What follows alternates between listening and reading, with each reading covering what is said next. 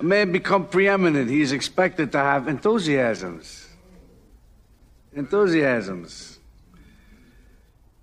Enthusiasms. What are mine? What draws my admiration? What is that which gives me joy? James. Music. Baseball.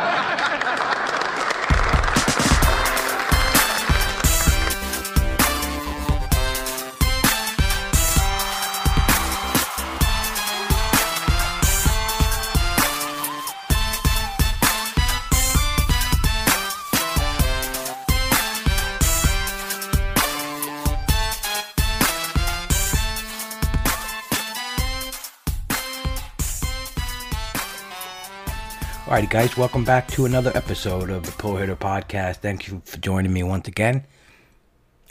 I will be joined today by two mics Michael Simeone, the SP streamer himself, and Mike Kurland, host of the Base Loaded Pod, amongst many other things. These two guys are constantly grinding and putting out content pretty much daily. Um, so if you're not following these guys on Twitter or listening to their podcast, I suggest you highly do so.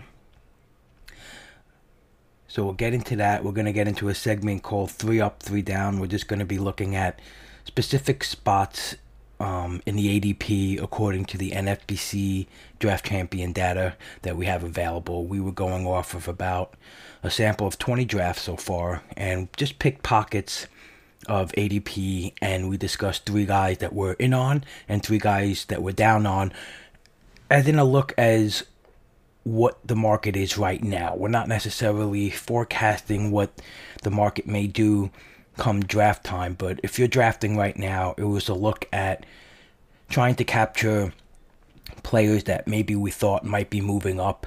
So if you want to grab shares of them now, um, and just players that we're just really not in on because of their draft price and skills. Once again, I just wanted to thank everyone for the continued listenership and the following of the Pull Hitter podcast and myself on Twitter. It's truly blessed and grateful to hear that people are benefiting from the podcast and listening to them. So, really, truly, thank you everyone for listening, for rating and reviewing and following, all that good stuff. Um, truly motivates me to keep it going, keep the content fresh, and keep the content strong, keep bringing on some solid guests that can provide some additional insights, maybe some things you never heard before, or some angles we're not even thinking of.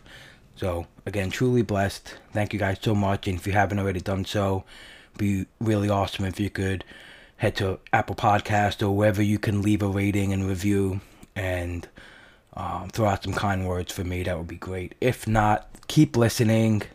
I got stickers available, die cut stickers. I have squares. I have the shape of the pull hitter.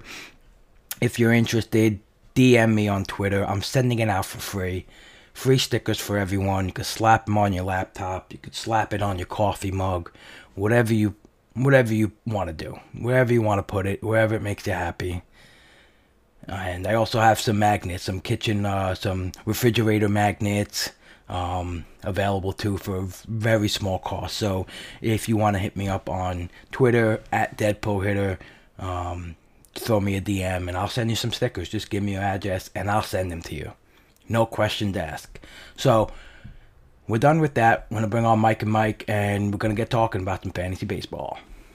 All righty, boys, welcome back to the Pull Hitter Podcast. I'm here with the real Mike and Mike.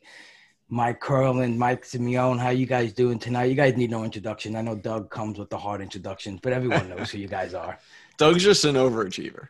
Well, the thing about Doug, the thing about Doug is he really does set the set the bar these days, and there is no comparing, no competing. He, yeah, he, you can follow right. him on Twitter at coachingish. Don't worry about us. But yeah. follow Doug. I um he you're right. He set the bar so far, so high that I I'm I just totally like, why am I even gonna try? I'm not gonna be as good as him. So we, we all do that. I host a podcast too, and you know what? I, I I'm like, hey, welcome in, and here we go.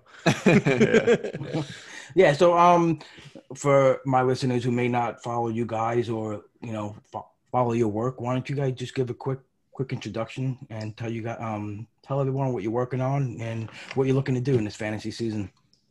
Well, Mike, you can wait. I'll go first. You can- oh goodness, it's gonna be fun. You can follow me on. Tw- I'm Mike Kurland. You can follow me on Twitter at Mike underscore Kurland, host of the Bases Loaded podcast. Um, really just kind of writing for Rotoballer right now, writing a little bit for Simeone over here, who's part of the show, part of his draft kit and all that. I'll let him introduce that. Mr. SP Streamer himself. Go for it, buddy. Uh, I'm Michael Simeone. My uh, you follow me on Twitter at SP Streamer. Uh, I write for Rotographs, and uh, I also run my own website. Kind of like what Mike mentioned. Uh, we got a draft kit coming out in February, and Mike is part of it. Although maybe I'm regretting that.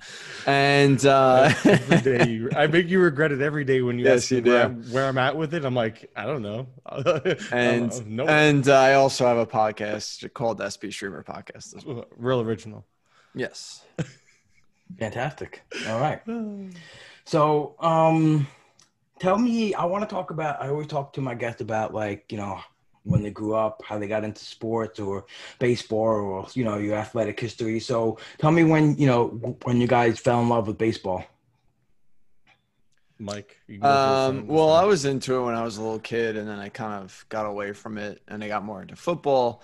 But then I really got back into it um, because I had like a I had like a health issue at one point, and it happened to be when the Mets were making a run in the playoffs, and it kind of like helped me get through that. So that's when I kind of fell in love with it again, and um, that's how I started to really like, I guess, you know, watch it every day and become more of a diehard Mets fan again. That um that article um on your website a good the chills, bro. Yeah, thank you. I, I'm just like, yeah, no, I, that one, that one got me. You know, that was good. That was good stuff. Awesome. Yeah, Mike- I don't. I, I wish I didn't have to follow that. I don't have anything nearly as uh, near and dear to my heart. I was actually a terrible fan up until about three to five years ago. I was really not the best fan for baseball. I grew up playing it though. I was more of like the kid that wanted to play. I played it all the way up until high school, then I quit. Just and honestly, I quit because I was lazy. Shocker, Mike. What, but a fun a fun thing is I went to high school with JD Martinez and he graduated two years ahead of me. I, was, I, I did have a chance to share a, a weight room with him, but obviously he uh he It's like made the eighth far- time I've heard the story. Yes, yeah, everybody's got a story, but I, I managed to. That's my claim to fame, buddy. All right, but um, He had more substances in his locker. It's all good. yeah. Oh, whoa, whoa! I didn't, wasn't going there. Accusations there. now. Yes, Yeah, I could you- but Everyone thi- did it. my thing was is um I played baseball growing up. I wasn't really like a great fan, and then I once I was out of like once I was done with high school and I was just kind of trying to get into fantasy sports. I'm like, this is like the next best thing. I was playing adult softball leagues, and I was just like, I got to do something with sports, and it kind of led me into listening to podcasts. You know, I just wanted to produce content because I found myself arguing like with nobody. Like I'd sit there and like not agree with what I was listening to on podcasts, and because of that, I was like, you know what? That's a great way to get started. And now a couple years later, here I am talking fantasy sports all the time, becoming a better fan. But I really was a terrible fan up until a few years ago. Right, and I think that's a good point you made. Like, you know, you felt like you were arguing with no one. It's a great thing about Twitter. You know, I, I forgot what comedian I heard, but he was saying how, like, you know, when he was growing up and he was driving in the car, he was listening to Mike and Mike or talk show, and he just like, these guys are idiots, you know, just screaming at your car. But like now you can actually tell someone that, Yeah. like, you know, like they're like, hey, you know, you don't know what you're talking about, you know. So it's um totally different world. Um, I get told that every day, so it's okay. On Twitter, at, at home, my wife is very, uh, very, very kind and reminding me of that. Sound, sounds like a sad life.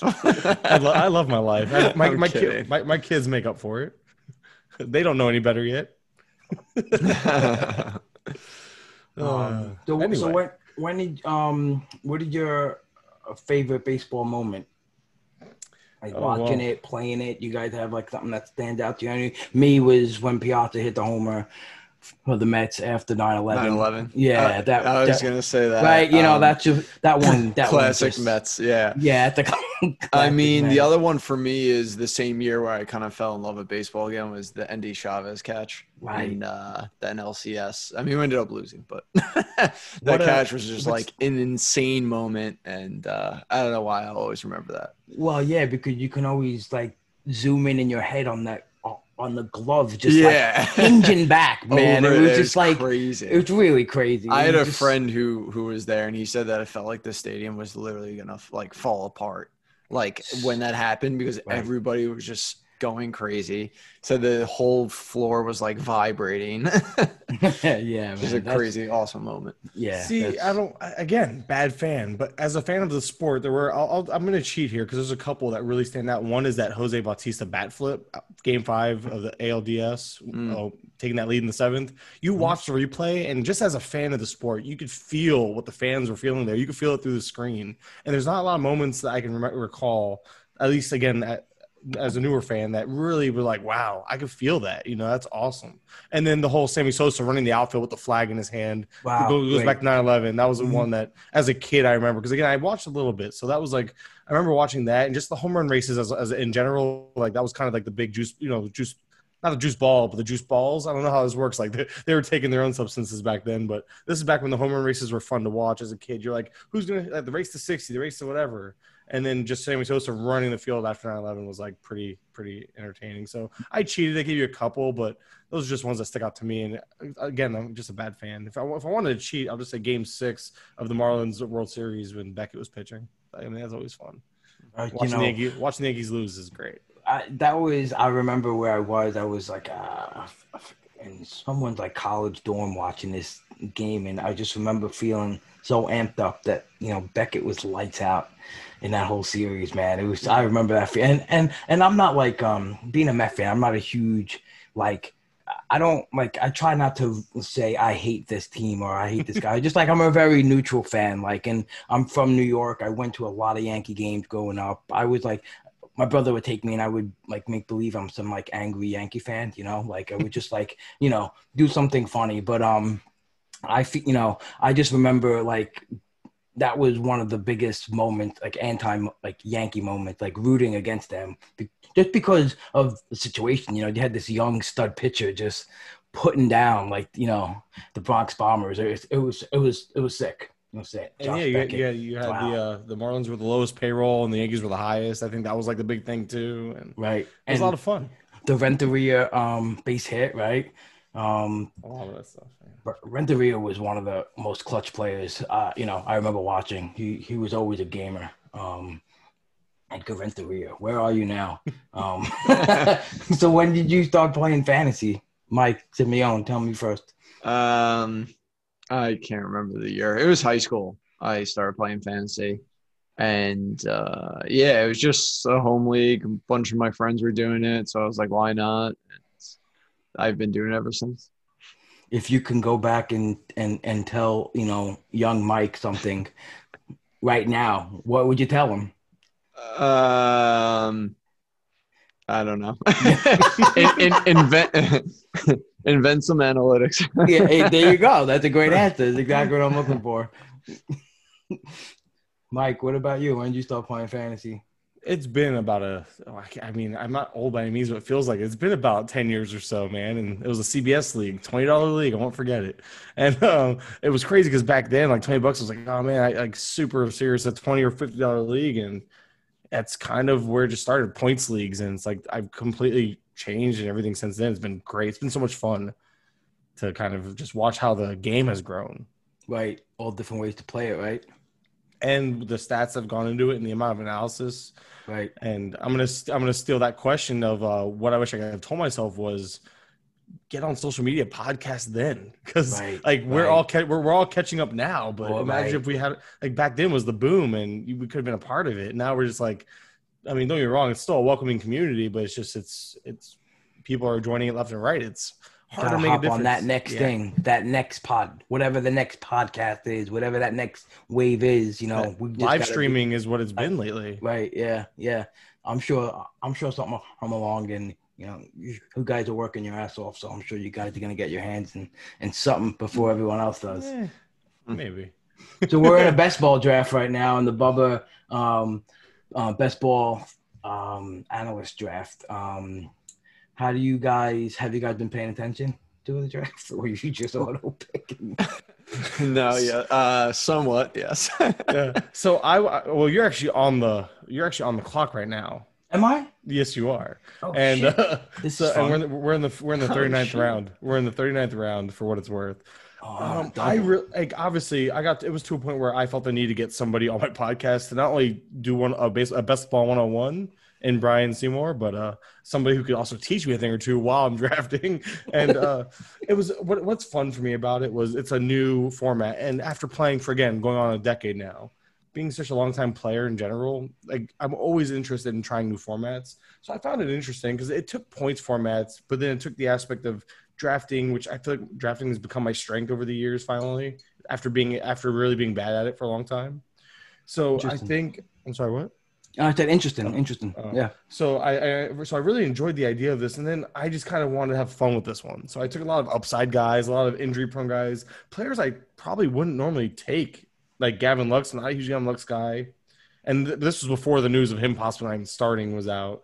Guys like uh, Luke Voit with his injury potential, uh, Yordan Yordan Alvarez, who we who I've actually been vocal about being kind of against this year because of the knees. But I was like, I'm gonna have some fun with it. And this kind of and it's again, it was kind of a very boomer bust thing, but there's just the most intriguing part was just the different strategy I had to employ because that's like that's 90% of it. If you can kind of figure out a good strategy to attack these with, I think you can come out with a good team and really be competitive. Yeah, I mean, I, it it it's definitely um, something that when I started getting into to it, I was like, okay, so this is a whole, you know a whole different strategy, you know, than roto. Um, but it it it, it once we're getting into the deeper round, you know, like when right now I just took JB Wendelken. Jesus Christ. Um, Who? I don't know. I'm speculating on the you know Oakland closer. Um, yeah. Um, you know, hopefully, yeah, he steps into it. Um, I didn't take a single relief pitcher, by the way. no, not No. not one, huh? Not one. Interesting. I haven't yet either. Yeah. Yeah, I mean- mean, I mean the draft is almost over. The point is the point, you know. we still I- got 10 rounds, right? Yeah. Yeah. Um. Yeah. I don't know. I um. running out of starters though. Like I took Edward Cabrera for what it's worth. Like that's where we're at. I'm taking a guy I'm speculating coming up towards the second half, maybe even the later end of the season. Like that's what I'm spe- maybe I, I'm probably better off taking a relief pitcher there. You're That's right. something I'm not doing no at, at all. I'm not speculating mid-season call-ups. I'd I'd rather Yeah. take an old washed-up arm like Miles Mikolas than Mhm. anybody who might not even play for you because that's just that's just a lost game Yeah. right there. You know, you just wait. I, you know, I agree. Yeah, I feel like at this point you're literally just looking for anyone who's definitely going to get you innings or playing time. I took I took Mad Bum, and you know I'm very anti Mad Bum, just like you are, Mike. because he sucks. he right? does Because but just he gives you you, know, innings. right, a- and just the just all you have to do is give you maybe three or four weeks where you know he gets into your lineup. You know, and that's that's all you can really ask for, like where you picked him. You know. I was, I was Yeah. gonna say, let's see, where did I get him? I have it in front of me because I know I was it was pick 296. Like at that point, give me some innings. I took Anthony DeSclafani at 425. I'll take a shot on him because you know he's gonna get some innings. Mike Fiers 377. That's funny because I think I would actually flip flop those two guys. At Yeah. number, but Well, I don't know funny. how- like, I didn't realize Tony Disco was still there when I saw him there. I was like, okay, that's innings. And this is we were at a point in the draft where I didn't expect to find any because starting pitchers get pushed up a lot in these drafts. you know, what? And one thing I don't I, think DeSclafani has a uh, spot in the rotation though. Is that what it is? It's, uh, it's well, I mean, possible. honestly, actually, he'll be there because Alex Wood is taking up a spot. You know, he's not going to make it through the season. So, I I love it. So yeah, but he he would never he would never get in the way with Lorenzen, right? Absolutely not. Mr. Lorenzen, I know he's hot right now. well, Mike's hot for him. That's right. All right, so let's dive into this. We're gonna do a three up, three down segment. We're gonna go through some ADP um, price points, and we're just gonna give some players that we're uh, in on right now, like in the as the market is right now in the uh, according to the NFBC um, draft champions ADP, um, about twenty leagues that off of what we're looking at. So um, first one we're gonna start with is the up, the player you're um, in on right now um an adp range from 1 to 75 so um whoever wants to go first shout it out and do your thing Are you pointing to me, Mike? Because on my screen, you're pointing. if anyone to, can't see you're pointing Oh. to my desk on my screen. Oh, see on my Uh, screen, I'm pointing to your face. um, I'll start. I I went with Brandon Woodruff, and uh, where he's being taken. I mean, personally, I've I've been toying with my rankings as of late, and I actually pushed him to my top a top ten SP for me. Um, and the main reason is because it's was it's really hard for me to find any flaw with him. Um, he increased his strikeout rate. He's elite at inducing weak contact. We wanted him to add the third pitch, which he did with the changeup, and it's been really good. And if you combine his 2019 and 2020, he's top seven FIP, SIERA, and K walk percentage. So he's basically hitting every mark. Um, and it's really tough to, you know, like I said, poke a hole in in what he brings to the table. Um, and, and I think it's really good too that one of his that he has really two good fastballs too. So I feel like if you have an elite fastball with a changeup, then you know he's got that like uh, sinker to kind of that has a little bit of movement as well to throw hitters off. So again, I just feel like he's being a little uh, undervalued right now. I'm just waiting for you to say I was right about him. That's all. I'm just waiting for that that kudos for last year. No. Come on, give me. You know, you and I didn't agree on him last year. I was right. I made SP Streamer look bad for one. No, I'm kidding. Yeah, I was just higher on than you. It's not that you were off him. I just want to give you a hard time. But the first guy here that I'm up on is I don't understand. So please tell me if I'm missing something. I know Starling Marte had a peaky that little mini pinky injury because he got hit by a pitch in the playoffs, whatnot. He should be fine he's going to be setting the table for the Marlins, and that's who my guy is. He's going about 50th overall, and it makes no sense. He's coming off a season where he still put up six home runs, 10 stolen bases, a 280 batting average. You are literally getting the, the stats you want from a player, and he he dropped an ADP for no reason. Like I remember, was it Todd Zola and TGFBI took him 13th overall or something last year? Yeah. And this is the same guy that on average was going mid to late second, early third because he offers you that speed component and I don't understand what changed that he dropped an ADP. There's nothing that I could see. He tailed off a little bit towards the end of last year because he like increased his launch average launching was all the way up and everything kind of came down with it, almost like he was pushing for power, but it was weird. Other than that, I mean, he was still in bases with the Marlins. I think he was five five uh, five for five on stolen bases with the Marlins. So you know he's going to run. He the power might drop a little bit, but I don't know. Other than other than 2017, he's given you 130 games just about every year, and yes, that's not a lot. Obviously, there's some injury baked in, but with 130 games, he's always gotten the job done, giving you close to 20 home runs or, or better, giving you at least 20 stolen bases or better. So you're getting a 2020 guy or close to, and you're getting him at a, at a discount for no reason after coming off a year where he performed to justify his draft price. I Did I miss agree. something? No, Did I miss no. something? I, I, like, yo, because this is it. the guy. This is the guy I constantly focused on starting my teams with. And the last three years, he's been a consistent building block and in, in, in early rounds, you know. And um, last year, you know, in the way I have my player evaluation system, like incorporating the um the BAB system, and like even even without being like a power asset, you know, just like you know your general like he'll help you like he's not going to hurt you. he's not a zero. This exactly not a zero but the speed and the hit tool is elite you know, um, he's never hit under 275. I think. Oh, okay. Outside of 2012, which was his rookie year, if you want to call it that, 47 yeah. games, he hit. He's hit 275 or better every year except for that year. He's had people, at least 20 stolen bases every year right. except for 2017. He's sorry, it's been 25 or more every year except for 2017, where he got 21 in just 77 games. So, and the speed hasn't really tailed off either. So I don't understand what's where the discount's coming from. I'm going to take it, but I expect him to jump back to the third round before this when we get into the big time draft season. I expect that too. Um, I think people are hinging on the. This is the only thing I can think of is they're hinging on the. Oh well, he's going to be 32, and that's when speed starts to tail off, and they're anticipating the speed tail off. But um, I don't know. Even, uh, if he gives you 17 compared to his usual 20, that's still right. a I mean, value how, considering right. what you need.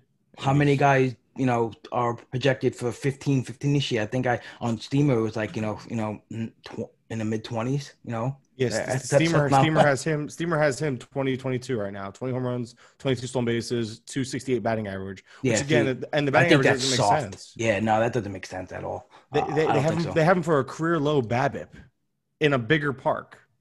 Yeah, it makes okay. That part doesn't make sense, but the rest does. Right. So I'm in. I'm very much in on Starling Marte. I love it. I love it. Um, yeah, like I said, main building block for many of years for me. I'm going with Teoscar. Um, I don't think he's like uh, gonna take like the leap to 55 homers per se, but I feel like we were all waiting for him to take this step, and I feel like a lot of people are showing some trepidation, like if they should go further in trusting him, or you know, oh, this ADP is too high. He's right now he's at ADP 68. You know, he's gone to um, at 49 and as late as 82. Um, you know, obviously the StatCast stuff is off the charts. You know, um, the max EV is at 115.9. Um, elite exit velocity on fly balls and line drive. Uh, the K's even brought down a little bit.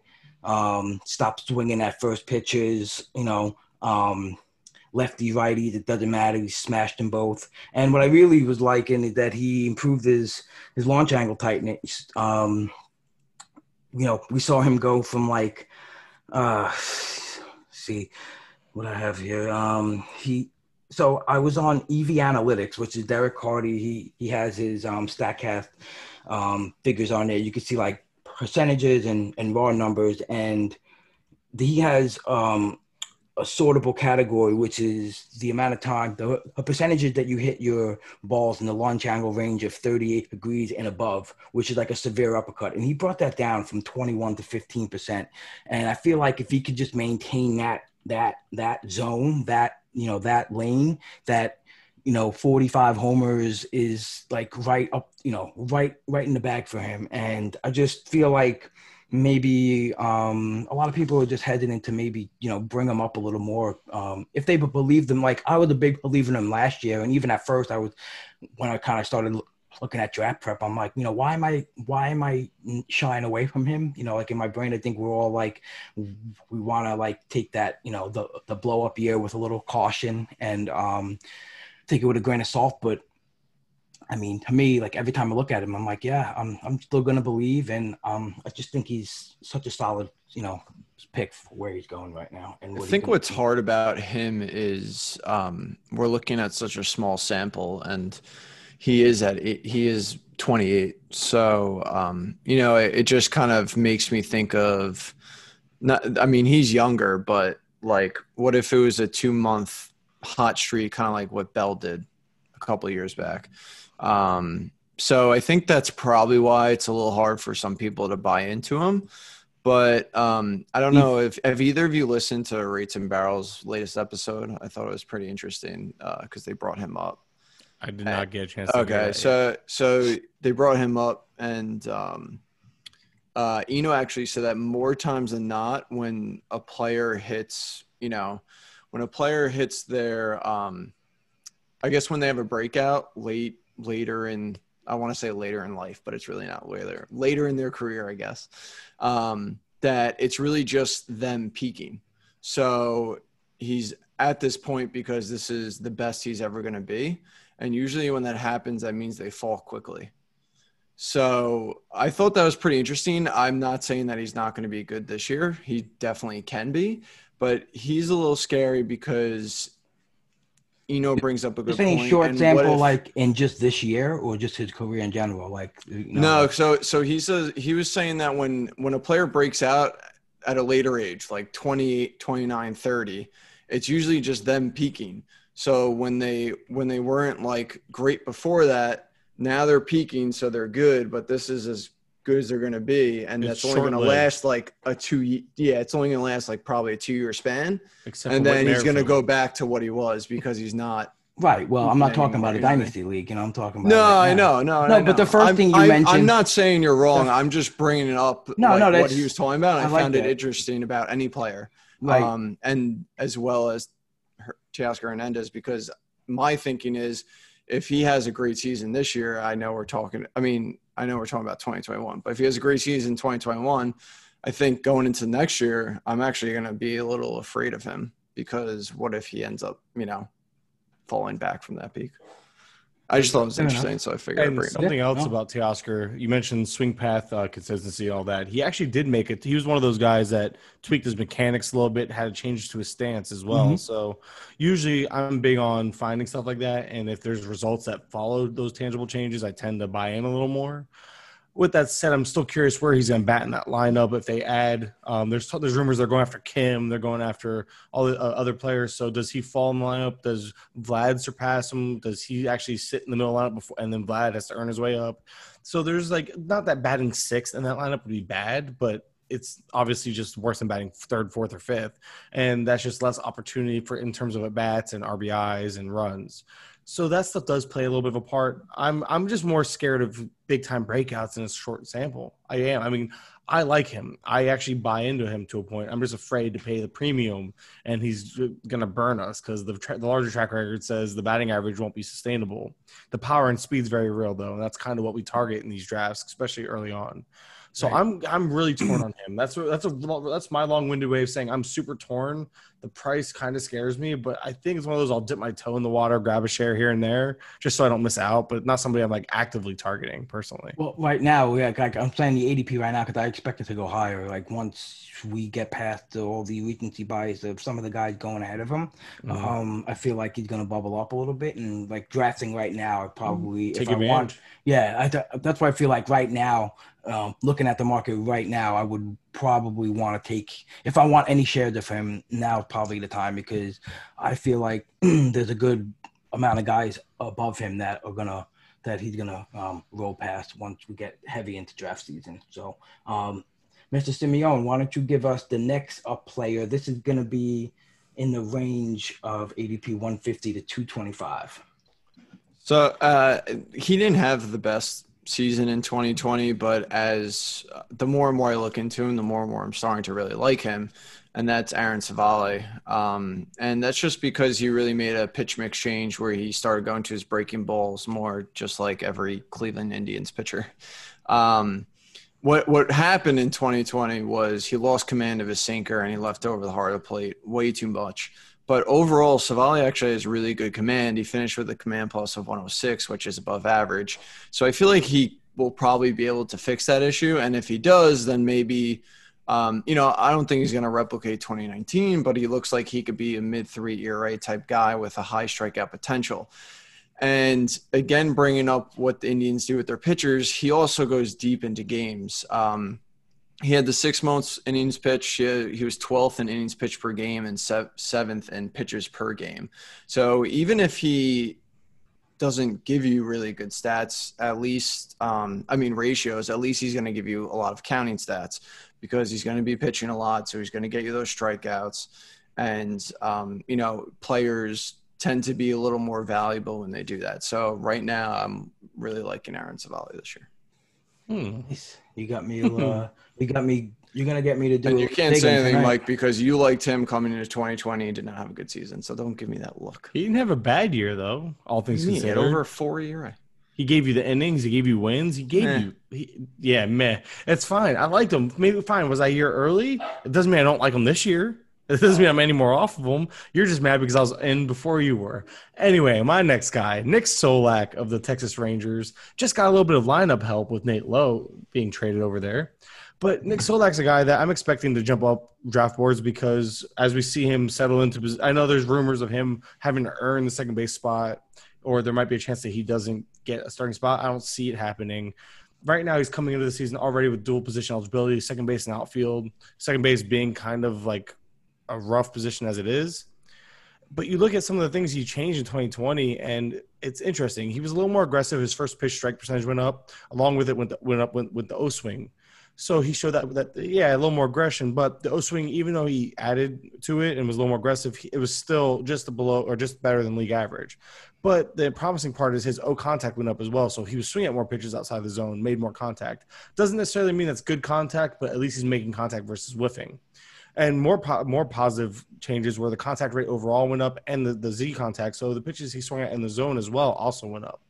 Fantastic things you want to see. And then again, we mentioned speed being such a premium. You're getting a guy who stole seven bases on a team that showed a willingness to run last year, an improvement in overall plate discipline. And you know there's some power there. I'm not gonna say he's like a he's gonna be he might push for 20. He might be like what we he might be pretty much Cavan Biggio without the price tag. I think so. Because nice. Because I mean, that would be the, that would be a huge average, value. Yeah. You have to think about it though, because with Cavan Biggio, you're hoping for what? 20 stolen bases or or so. You, you might get 20 home runs, but it's tough because he's not a power hitter. He just generates power with his approach. And he's going to hit for 220. I mean, I mean, that's a little obviously that's a little low. Can we like address that? I don't understand why people like him so well, much. we can. I think it's the power speed combination, the the top. but of the I don't lineup. even see Well, the power. He, it's because I told, well, yeah, the power's not there. He generates it by being such a pull ball hitter, fly ball hitter. Yeah, he generates know, like- power. Good home ballpark, good ballparks in that division. I can understand the power potential, but I'm with you. I, I think he's I way you- overpriced. Yeah, I feel like, you find a lot of 2020 Well, potential just- guys after him. And Nick Solak, same position. 100%. and I, I think Nick Solak, and we've seen it. Look, double A with the Rays, 20 home runs. Triple A, if you add up 2019 between the Rangers and Rays, you get 27 home runs. Like, or sorry, and the Rangers. Uh, wow, he actually had more. I didn't even can't, I can't count 32 total home runs in 2019. Obviously, there's some juice ball in there and all that. So take that away. He's still a 15 to 20 home run guy. Because if you look at his, uh, if you look at his advanced stats, they're above average in terms of hard hit rate and all that.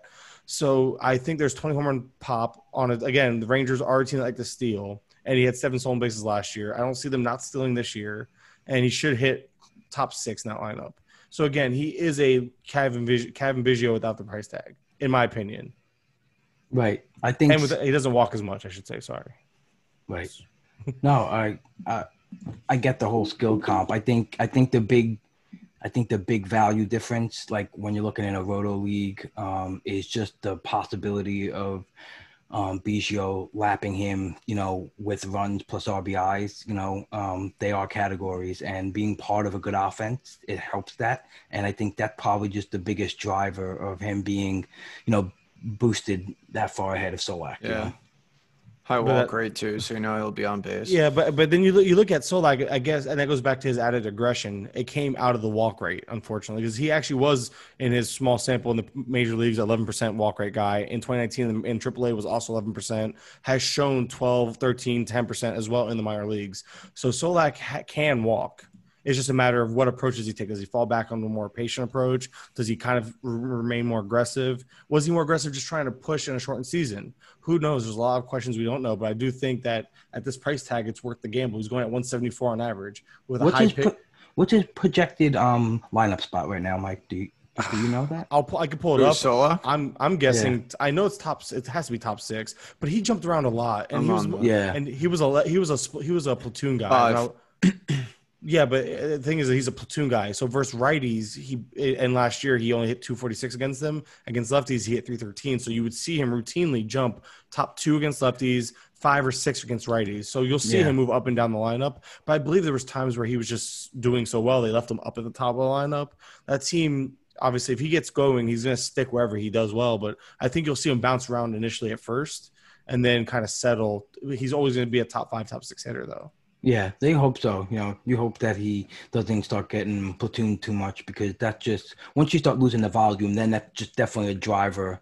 He played against. I, yeah. I'm sorry. I mean, he played again. He played against both sides of the ball. It was just yeah, a matter of that's where. it- It's a matter of Like- where he hit in the lineup. So he. I should. I want to make sure I make that very clear that he played pretty much every day. It was just a matter of where he hit in the lineup any given day, depending on the matchup. Yeah, so I mean, if you go to roster resource and looks look at the lineup trackers, uh, I mean, Mike's right. Like he hit fifth, third, second, Mhm. second, fifth, second, second, third, Yep. fifth, fifth, third, third, third. Oh, third, I'm sorry. I was a lineup. You know, I kind of followed lineups for a long time last year, So- and it's kind of something I Maybe a pride in. testament to his versatility too, right? Like he could be like different types of hitters. Maybe that's what the Rangers think of him too. Like they can plug and play him at any spot in the lineup, and he can, you know, uh, act like that type of, you know, guy where you know what kind of production you need in that spot. It's funny though because his power, like he's hit in his career so far. Again, very small sample. He's had he has more home runs against righties and lefties, but it's also more games and more at bats against Right. righties. But Right. still, he's he's not a bad hitter. He still has a career 256 batting average against righties. So the guy, it's not like he can't hit righties. It's not like he's a he's gonna he actually could improve against righties. But the fact that his I feel like his floor is 250 against righties and he's hitting over 300 in his career against lefties. I think there's growth there coming on the right versus righties probably. Or and if not, I think this is still good enough to play to a 260 batting average with a little bit of power and some speed. Right, and that's a good thing. You know, um, you know, it's something that sounds pretty obvious, but you know, when you're looking at stuff like that, definitely good to see the amount of at bats they had. Obviously, you said he had more home runs this Friday, but he had, you know, that's when that's when I like to break it down, like to home runs, you know, per per plate appearance. You know, um, it just it, it, it just gives like a more accurate gauge of of of what they're doing every time they come up to bat. Um, all right, so who's it? My turn. There you go. Yes, sir. So Okay, right now I'm looking at in this market right now. Um, you could go several ways with catchers, and I think one way you can really get some benefit right now is hopping on the Dalton Varsho uh, train. Um, ADP 174. He, he's got his low is 135. It's this, um, and then 226 was his his uh his deepest pick. This is just strictly what, and I think you he might not qualify for catcher ever again. I think it's gonna be people are gonna like start realizing that, and I think that he's just gonna climb and climb as we get closer to the season because once you maybe can project a floor of 13 and 13 15 and 15 for a catcher um, you know when you're looking at something like you know standing game points and you see like what he can really contribute to your overall team at at catcher um, I think it's it's it's pretty special, and um, he's a big you know that's a big needle mover in something like rotisserie leagues, you know, especially and he's playing in an overall. Um, but it, you know, if you, I looked at his last two weeks of the season, and he really, you know, kind of turned it on. Like he kind of, and actually went on to Prospects Live and looked at his minors graph, and I saw that every time he kind of entered a new level, it kind of did the same thing where he was just like average for two weeks, and then he just really, really stepped it up. Um, like uh, I looked at his rolling graph and his uh, last week of the season, the WOBA skyrocketed, um, the in zone contact uh, skyrocketed, the O swing went down, he started pulling a ton more balls, and ISO, just like a lot of the power metrics, really um, ramped up in the last couple of weeks. And um, you know, you just you just got to bank on you know hoping that that's actual growth in season. Um, when I break down my evaluations and I put my players into the bucket like I like to, um, he his overall like when I just rate skills like overall skills, he's he, he's kind of like in the same area where like Kyle Lewis is. Like he, I, I think he's like a similar skill set um, in in terms of power and speed. Um, like I said, you know, you can probably guess that they're going to be close enough in stat. You, you know, um, that's the way I feel about it actually. And I know right now, 174. I think that just you know, if he can get to even 15-15 at catcher, that's that that's huge. He's going to return a big, big, big dollar value for you at the end of the year. Definitely gonna have to reach out. I feel like a lot of people are gonna be reaching out. Right. That's what I'm saying. Right now, if I'm drafting now and you want a piece of him, like you're gonna have to do it now, you know, Yeah. because I think this is the guy that's gonna go, you know, keep keep going up the charts. He's a guy that I've been trying not to put in my top five at catcher already, and we're talking December ranks. I'm serious. Yeah, but why because why of- are you trying not to do it? Because I- I, it's good to have a pessimistic view on a lot of things and saying, yeah, you know, I can't a f- do it, but like, but in terms of overall value, he has the. I mean, you know, again, I go with that word, but and what he can do for you across the road of, um, you know, five by five. It, oh, I'm with you, man. You don't have to talk there. me into him. You don't have to talk Yeah. me into him. That's the so thing. don't fight it. If you I- I feel like what it, it is just is- do it. I, I don't. I think it's just my strategy in 15 teamers as a whole. My Right. strategy, my strategy is and is fade. I usually don't go catcher, I go grab a catcher at all early. But right now he's the 10th catcher off the board, and I can. That's a great price. Like I'm gonna take that every time as my first catcher. But I agree. I think he's gonna move up. I think you'll see him climb ahead of Yasmani Grandal. That's why it's like. And that sounds like a lot, but it's only 40 pick difference because there's like a little catcher run between 142 and 181. And why, why did Grandal is a three category guy? Home, obviously home runs, RBIs, and runs. d'Arnaud, he shows flashes, but I feel like I still don't trust the health after all, even though he's stayed healthy relatively recently. Vázquez, if you look at Vázquez at all, you'll it'll blow your mind. It doesn't make sense how he's doing what he's doing, but he keeps doing it. His success Yeah. rate on the base pass isn't even good, and they just let him run anyway. So he's a guy. He's kind of an anomaly. Austin Nola is a late late career breakout guy. Yeah.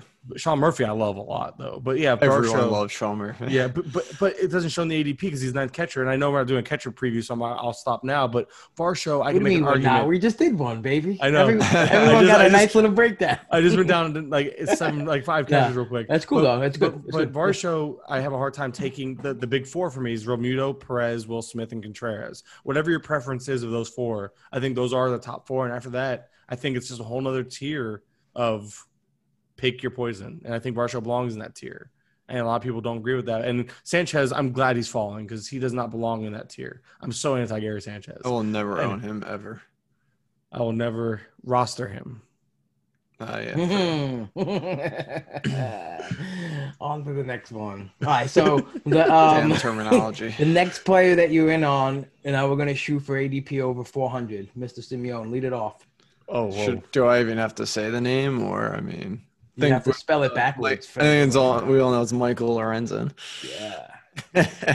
um, yeah, I mean he he's coming into uh, you know the off season. Um, he's expecting a he said he's expecting to start the season as a starter and finish as a starter, which um, which which caused me to kind of dive into him because I haven't really in the past, mainly because he's basically been the bullpen.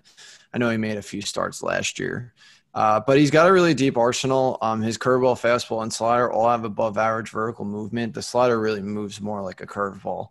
Um, and you know, I there was uh, there was an article out. I forgot who wrote it, but it was basically saying that pitchers who have a lot of hard vertical movement, um, they tend to perform a lot better than pitchers who don't, and tend to rely more on horizontal movement, kind of like a Dustin May. Yeah. yeah. Um, so that and Lorenzen does that. He has a ton of vertical movement. So I really like that. Plus, he has, like I mentioned, the deep arsenal. He's got like five or six pitches, I think, that he kind of toys with. And uh, while these numbers are a little inflated because he was in the bullpen, he had an overall swing strike percentage of 14.5 percent. Uh, he had above uh, above average uh, chase rate as well. So he just brings to the table kind of what I like, you know, a lot, a ton of movement, a bunch of pitches to go to. So if one or two aren't working, he's got others he can, you know, reach in his back pocket for. Um, so I really think he keep hitters off balance and can provide a ton of value because I, I didn't write down his ADP, but I know it's really far down there. It's gonna Um, jump. It's gonna jump up. It, it probably will, especially if they officially announce that he is in the rotation. It definitely will. innings are a big deal in, in these formats, so for sure. Yeah, and uh, I don't know how many he's going to be able to go. Um, that'd be something I'd be interested in finding out, but uh, we'll see. when when I think I think when you tweeted out something um, when he said that I I sent you a snapshot of when I picked him in the in the DC that I did like um, in the beginning of November. You know, I took him around 37 because it it got to a point where I was like looking to speculate on either like um, next man up in the bullpen or like not an innings eater, but like who can maybe give me like a hundred really good innings, like 120. And like he was the kind of guy I was looking at in that range. And then like when he tweeted that out, like, you know, I'm looking to start, I'm like, yes, let's go. And I sent you, I sent you that picture. Yeah, I was like, funny. I'm, I've been in, uh, like, That's I, know, awesome. I- I, Yeah, did a quick dive on him on like Alex Chamberlain's leaderboard. And I was looking at a couple, Yeah. a couple things caught my eye. I was like, oh, like, okay. Like, you know, it's a, What's when you're that deep in the draft, like, you know, Yeah. Yeah. It's plus, I wish he can give me some um, at bats too. I wish that was. yeah, and what's interesting with him too is um, he said he was in a interview recently for on MLB one of MLB shows, and he actually said he learned a lot from Bauer, and uh, took as much information as he could, and you know, from him. So, Took as much pine tar as he could from I mean, Yeah, or information. so uh, I, I'm sure he's really into the analytics, kind of like Bauer is. That's and, awesome. uh, I just think you know, I do have a couple it- questions it for makes you. a ton of sense. I have a couple questions for you, like serious questions, because I'm sure you've looked into them way more than I probably have, and probably will, to be honest. And uh, no, because I, I, Mike goes, Mike goes as deep as he can with starting pitching. It's almost like how I am with hitting. So it's like we, that's why we balance each other out so well. But in all seriousness, what, how do you think his pitches are going to play up as a starter? Will will he have to throw? You know, maybe concentrate on picking a certain ones that he feels more comfortable with. Yeah, and so velocity and all what that. he like- what he did as a starter compared to being a reliever is he he, he has a really good four seam, so he stuck with that, and he actually increased the slider usage. Um, so he he went a lot more towards the fastball slider combination, which I like because um, I, I he threw in the curveball too, but I think the slider's a little better personally, just based on its um, hard break. So that's what he ended up doing. He kind of pushed the other pitches aside. So, kind of like you said, he really started to focus on two to three pitches when he was actually starting again. And did you? There's happen only to, two starts. but- Did you happen to track his velocity on those starts? I'm just curious if Um, he maybe instead of going all out for an inning or two, he had to obviously pace himself. So I'm yeah, thinking- I mean, again, that's why you're going to assume he's going to regress anyway. Um, but let me see. Real I mean, quick. but again, he's free. I'm nitpicking, but I'm genuinely curious as well. no, I know. Um, let's see. In his I like start, the way you were. no, he he he was the no, he was right around the same, slightly lower. He was averaging his fastball is averaging basically around ninety six to ninety seven, and he averaged ninety six point three in both his starts. All right. Well, see, uh, that's that's promising. How long do those starts last? The two games that he started. Yeah. Uh, geez, look at Well- you. yeah, making me look. Uh, five innings and four point two. Well, no, that, four point. So you went. One star was four point two innings, two earned eight Ks. The other one was five innings, one earned six Ks.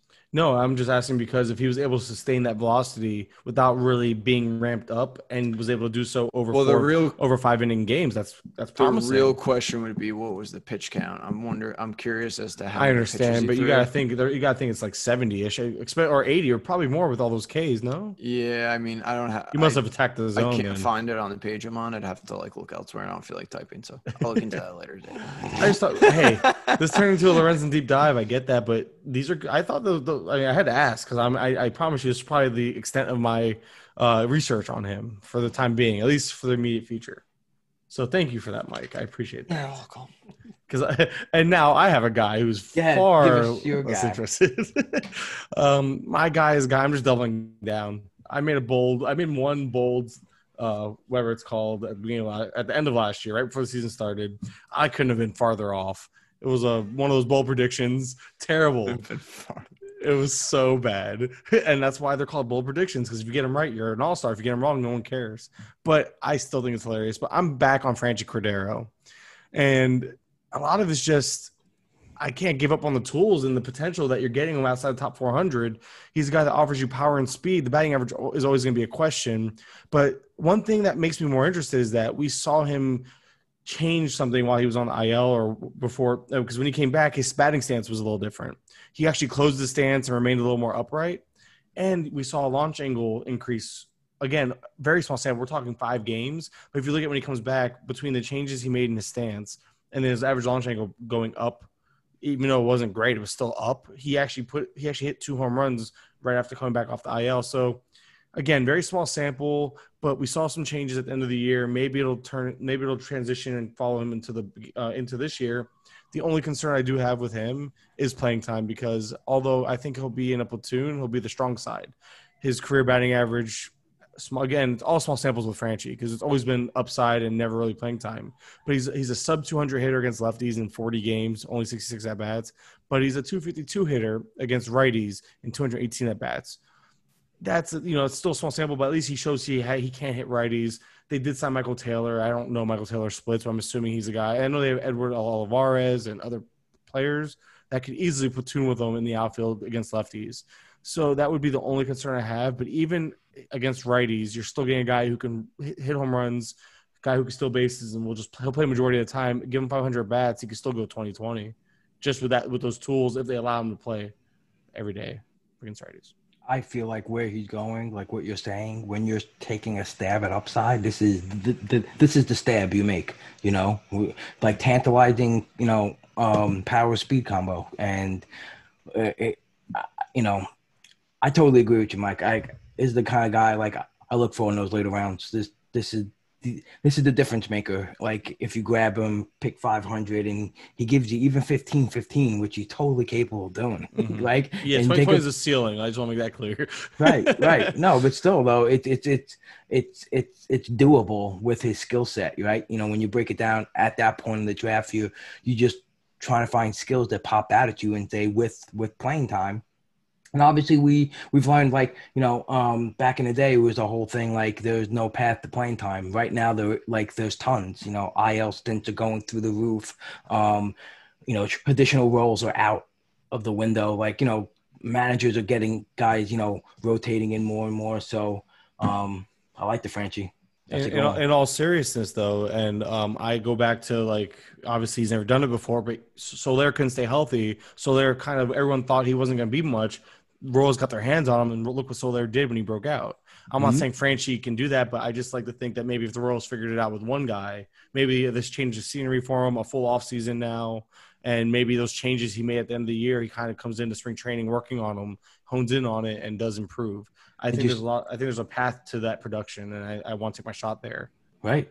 Absolutely. Did you see the uh, video from going yard and the um, one of the No. one of the international I need- leagues? Oh yeah, I it just happened it. like maybe a day ago or two I ago. need this. I need this. I need that pumped into my veins. oh right yeah. He, he he looked too, he, good too, man. It was a nice cut. Yeah, Oppo. I think like uh, actually left center. Op, Left I center? op, that's still uh, that's good Maybe for him. I left left centerish. Yeah, it was. was nice. it off a lefty by any chance? Just for I, doubt- I doubt. I doubt it. I don't doubt remember. I'm looking it up right now on Twitter though, because I know Twitter's the place to look for that stuff. But dude, I, I need that into my veins. I- I'm gonna retweet it while we're doing Yeah, this. Podcast. Let's I'll, go. I'll go into um I'll go into my guy and then you can talk about him if you once you see the video and or or did you find it already? No, no, I'm I'm going. You go. You go. I'm, Okay. I'm, I don't need to talk about it. I'm just. Oh well, no, that's not it. Dang it. All right, go ahead. So my late stab um at ADP 428, uh, multi-positional guy, the perfect time to take a guy like this. Um, so you don't have to invest too much in multi-eligibility guys early. And that's Mike Brosseau on the Rays. Um, Mhm. First base, second base, third base.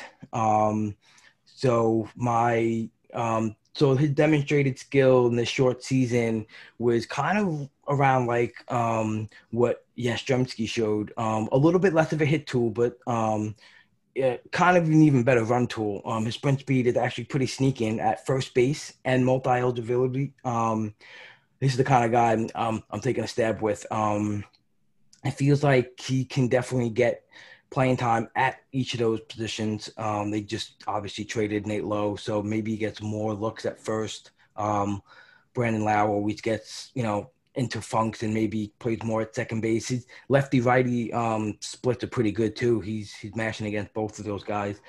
Um, what I saw too is that only 16 of his uh, 98 at bats came batting six to ninth. He was always in one through five, and in the last two weeks uh, of the season, he batted fourth against lefties um, pretty much every game. Um, his WRC plus in those weeks was like 157.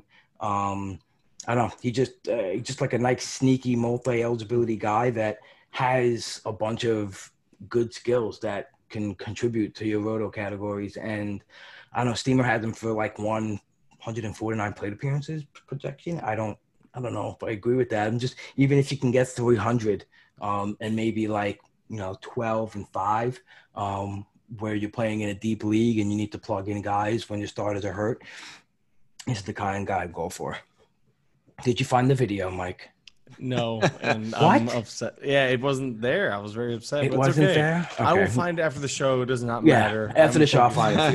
Hundred percent. and and just send it to my DMs, man. Oh. and I and I will and I will share it tomorrow morning when I'm done looking at it. All right. So um, so now we'll go into the uh, um, plays that we're down on for this um, right now in the market. Um, ADP one to thirty.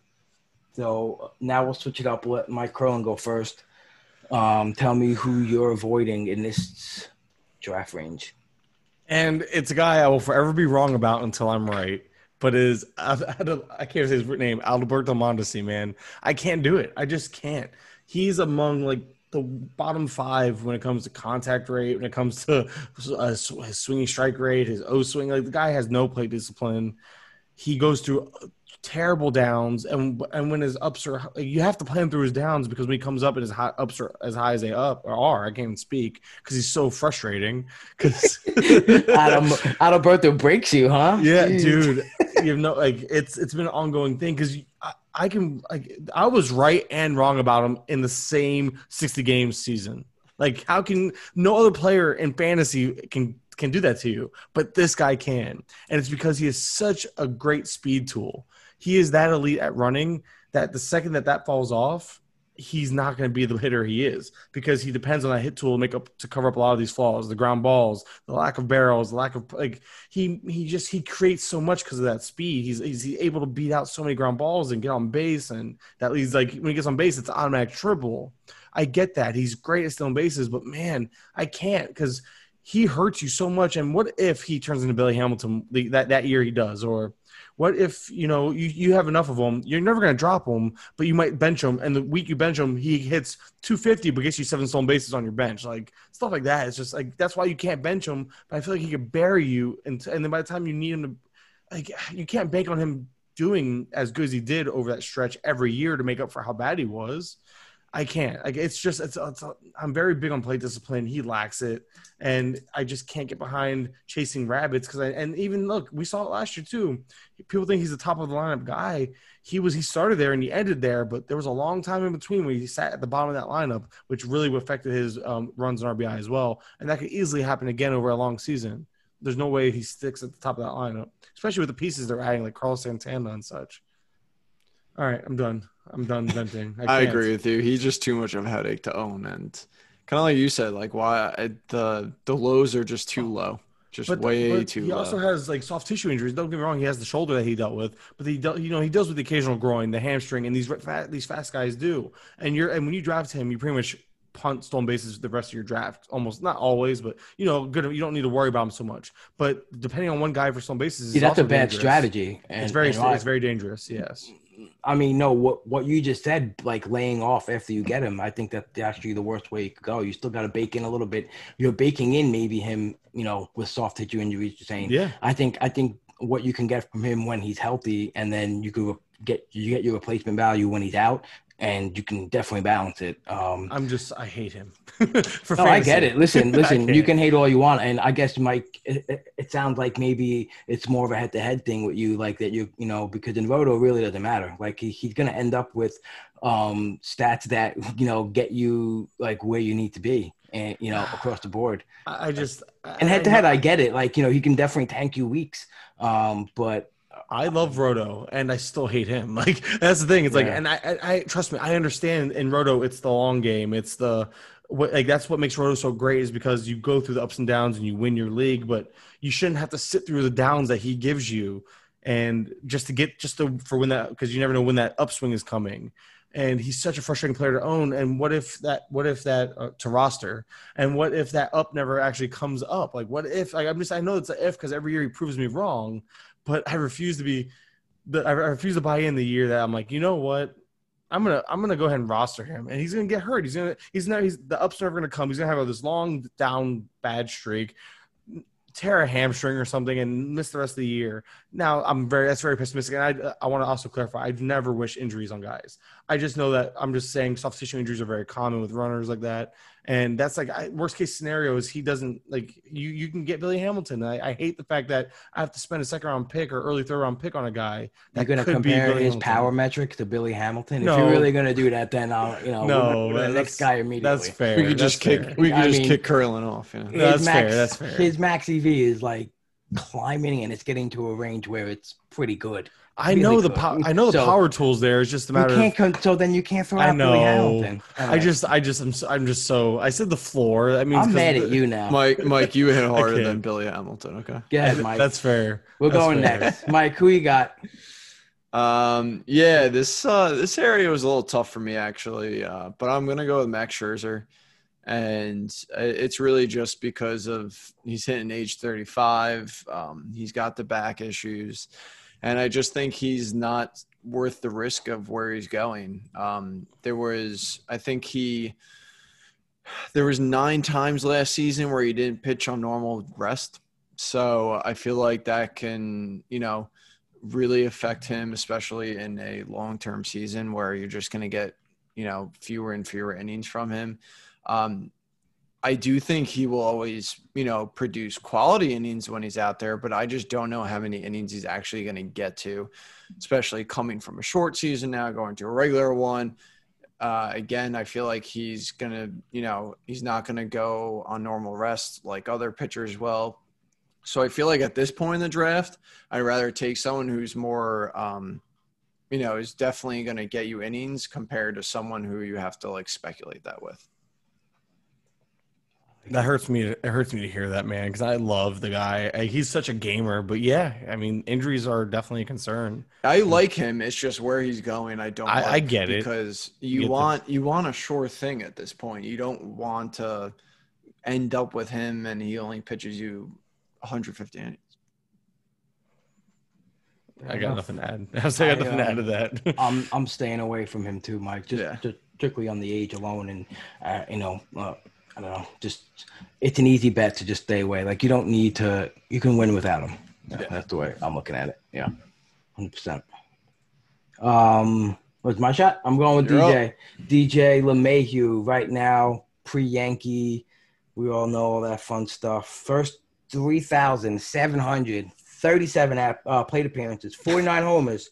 His next 876, he got 36 homers, 27 at Yankee Stadium. Right now, if you're drafting him for Yankee Stadium stats, you're out of your mind. Like he hadn't signed yet. So if you're in a real competitive league and you're paying real money um, and you're in an overall prize, it's not a smart move. Once he signed with the Yankees, okay, I kind of get it. Um, but still, um, I found a couple things that I don't know, just really, eh, just like kind of looking at um, in the baseball forecaster. They have um, a metric um, like expected home runs and then expected home runs to fly balls.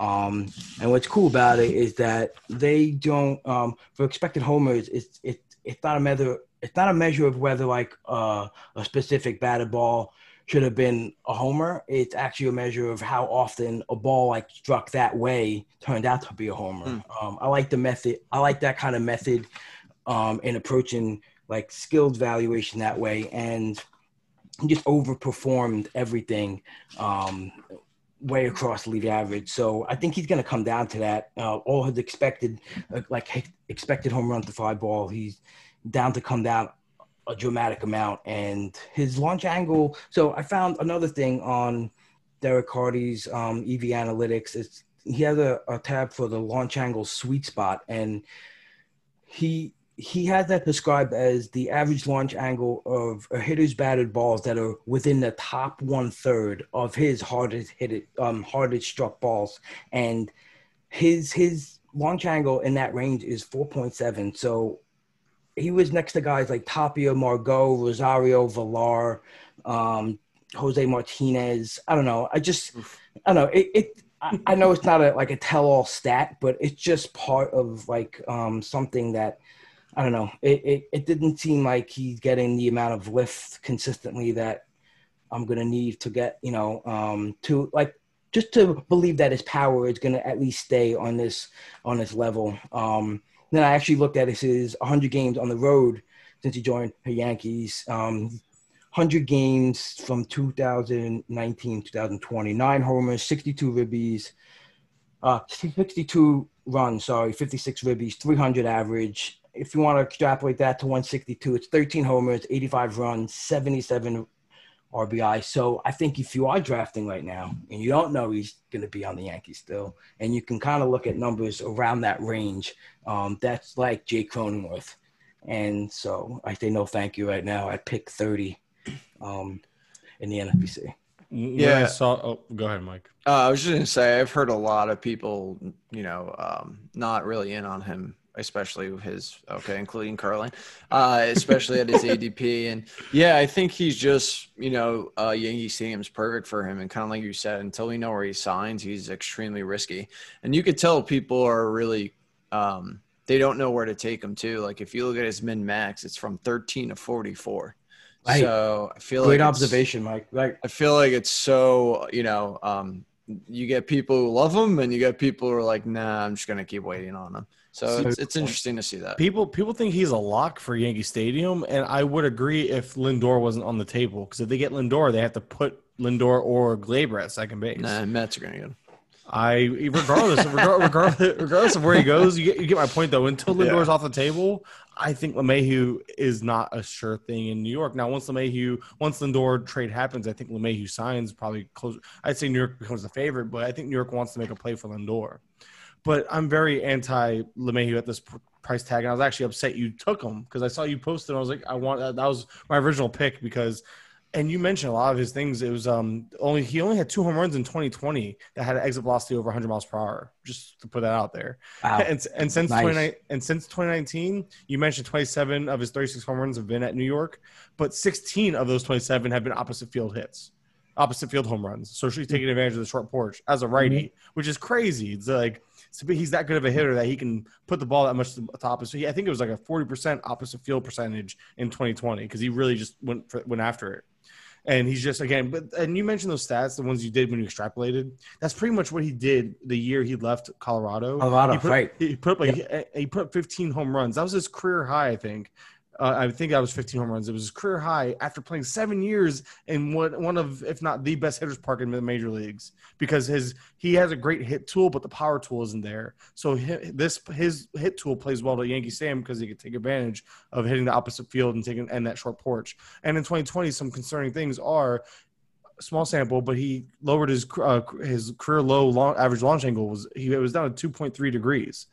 And the barrel rate was also a career low, but he's never been a big barrel guy. So 2.9%, it's low, but he's never really depended on barrels to get by. But what concerned me with the launching and all that was the rise in ground ball rate to 57.1%. So I don't, I can't believe in a guy who's going to hit that many ground balls. That you know, with that, that's just that's hard to go anywhere else and take advantage of that because you can get away with hitting that many ground balls when you're sneaking over a lot of balls over the fence in New York and kind of just taking advantage. I mean, the hit tool plays regardless, but man, that's a lot of ground balls. So it kind of can just con- concerns me. So if he leaves Yankee Stadium, I'm also very much out on him, and I can't draft him with any sense of confidence right now because I don't think he's necessarily guaranteed to go there right now. Gotcha. Sorry Absolutely. to ramble, rambled Oh, on. no, good. DJ's a guy I'm very passionate about. Oh, so is I hear you. Mondesi. So is Mondesi, but So is- just because I, I can't understand it. But yeah. That's it. That's all I got. Mondesi. I can't understand them. Yeah, it's all, it's all good. It's all good. Um, all right, who we got next? Uh, Mike Simeone. Um, we're gonna go. No, sorry, Kurland. Right back to Kurland. Kurland. Right back to one? me. All right. I can't I'll keep, remember. I'll, Uh, I'll keep. I think. I think I'm going first on these, and I'll keep this one simple. Yeah, the one player down in the um, 30 to 75 ADP.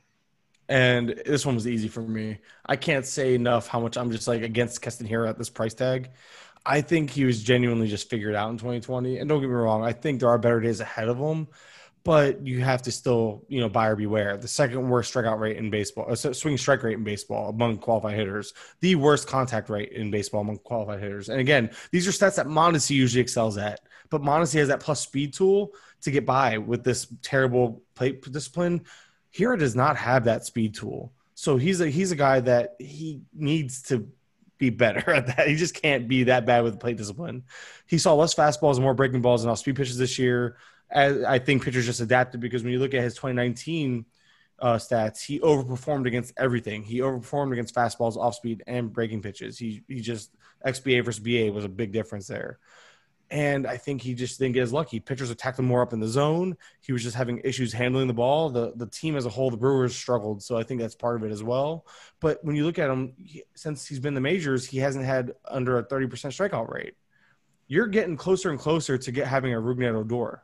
And I think there's obviously, I'm not saying that's who he is, but that's the floor. And although Rougned Odor had his fantasy value back in the day, because, you know, you get 30 and 12 from the guy, um, I don't want to take a chance on that batting average that early when I can get the power and speed elsewhere for for other guys going in that range. That I feel safer with the batting average. And I, I mean, I think the upside's there. I'm not going to deny the upside, and there's pedigree. But until we see some type of change in approach or change in so, just in something in terms of plate discipline or whatnot, or maybe making more contact, I, I'm gonna I'm gonna fade that price tag right now. Very fair. That's Good all. job, man. I like it. Very fair. Yeah. Good assessment.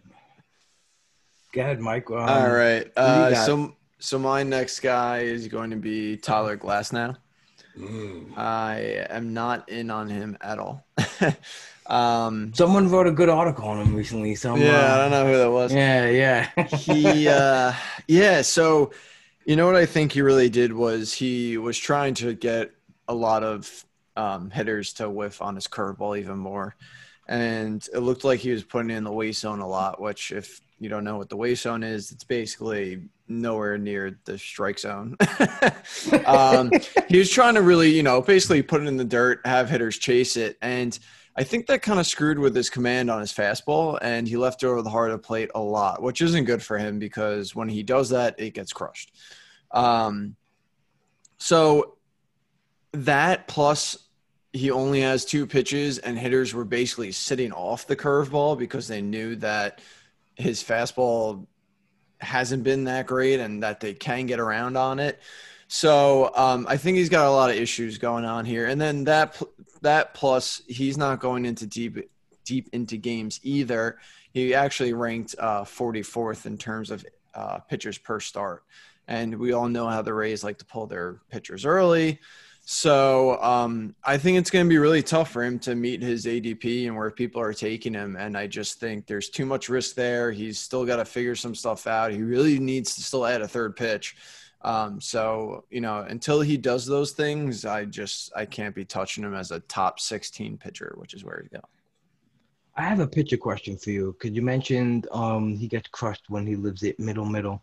Um, and I think if I more I, than I, others, more than others, yeah. And I I don't. everyone I don't does for the most. Every- well, right. not everyone, but Right.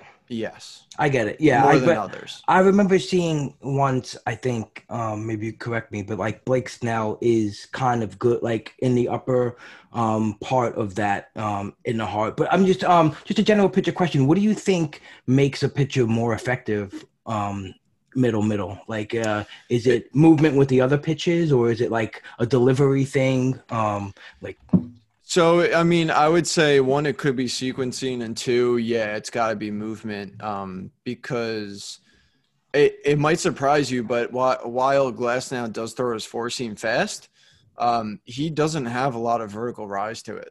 So it doesn't move that much, you know? So uh, no matter how fast you throw it, you need movement. Um, so when you don't have a lot of movement and you're throwing it in the middle of the plate, it's pretty easy to make contact. Right, Well, for them, not for us. right yeah yeah for Uh, that So whereas you know certain you know other guys they have a lot of rise, so even if they do happen to leave it in the middle of the plate, at least it's still tough to catch up to right and right make contact, Yep, solid no. contact at least. gotcha cool Yep. thanks for that little breakdown I mean that's what I would Right. you know say. Don't do that. uh, for my guy, I'm going um, at ADP 65 right now.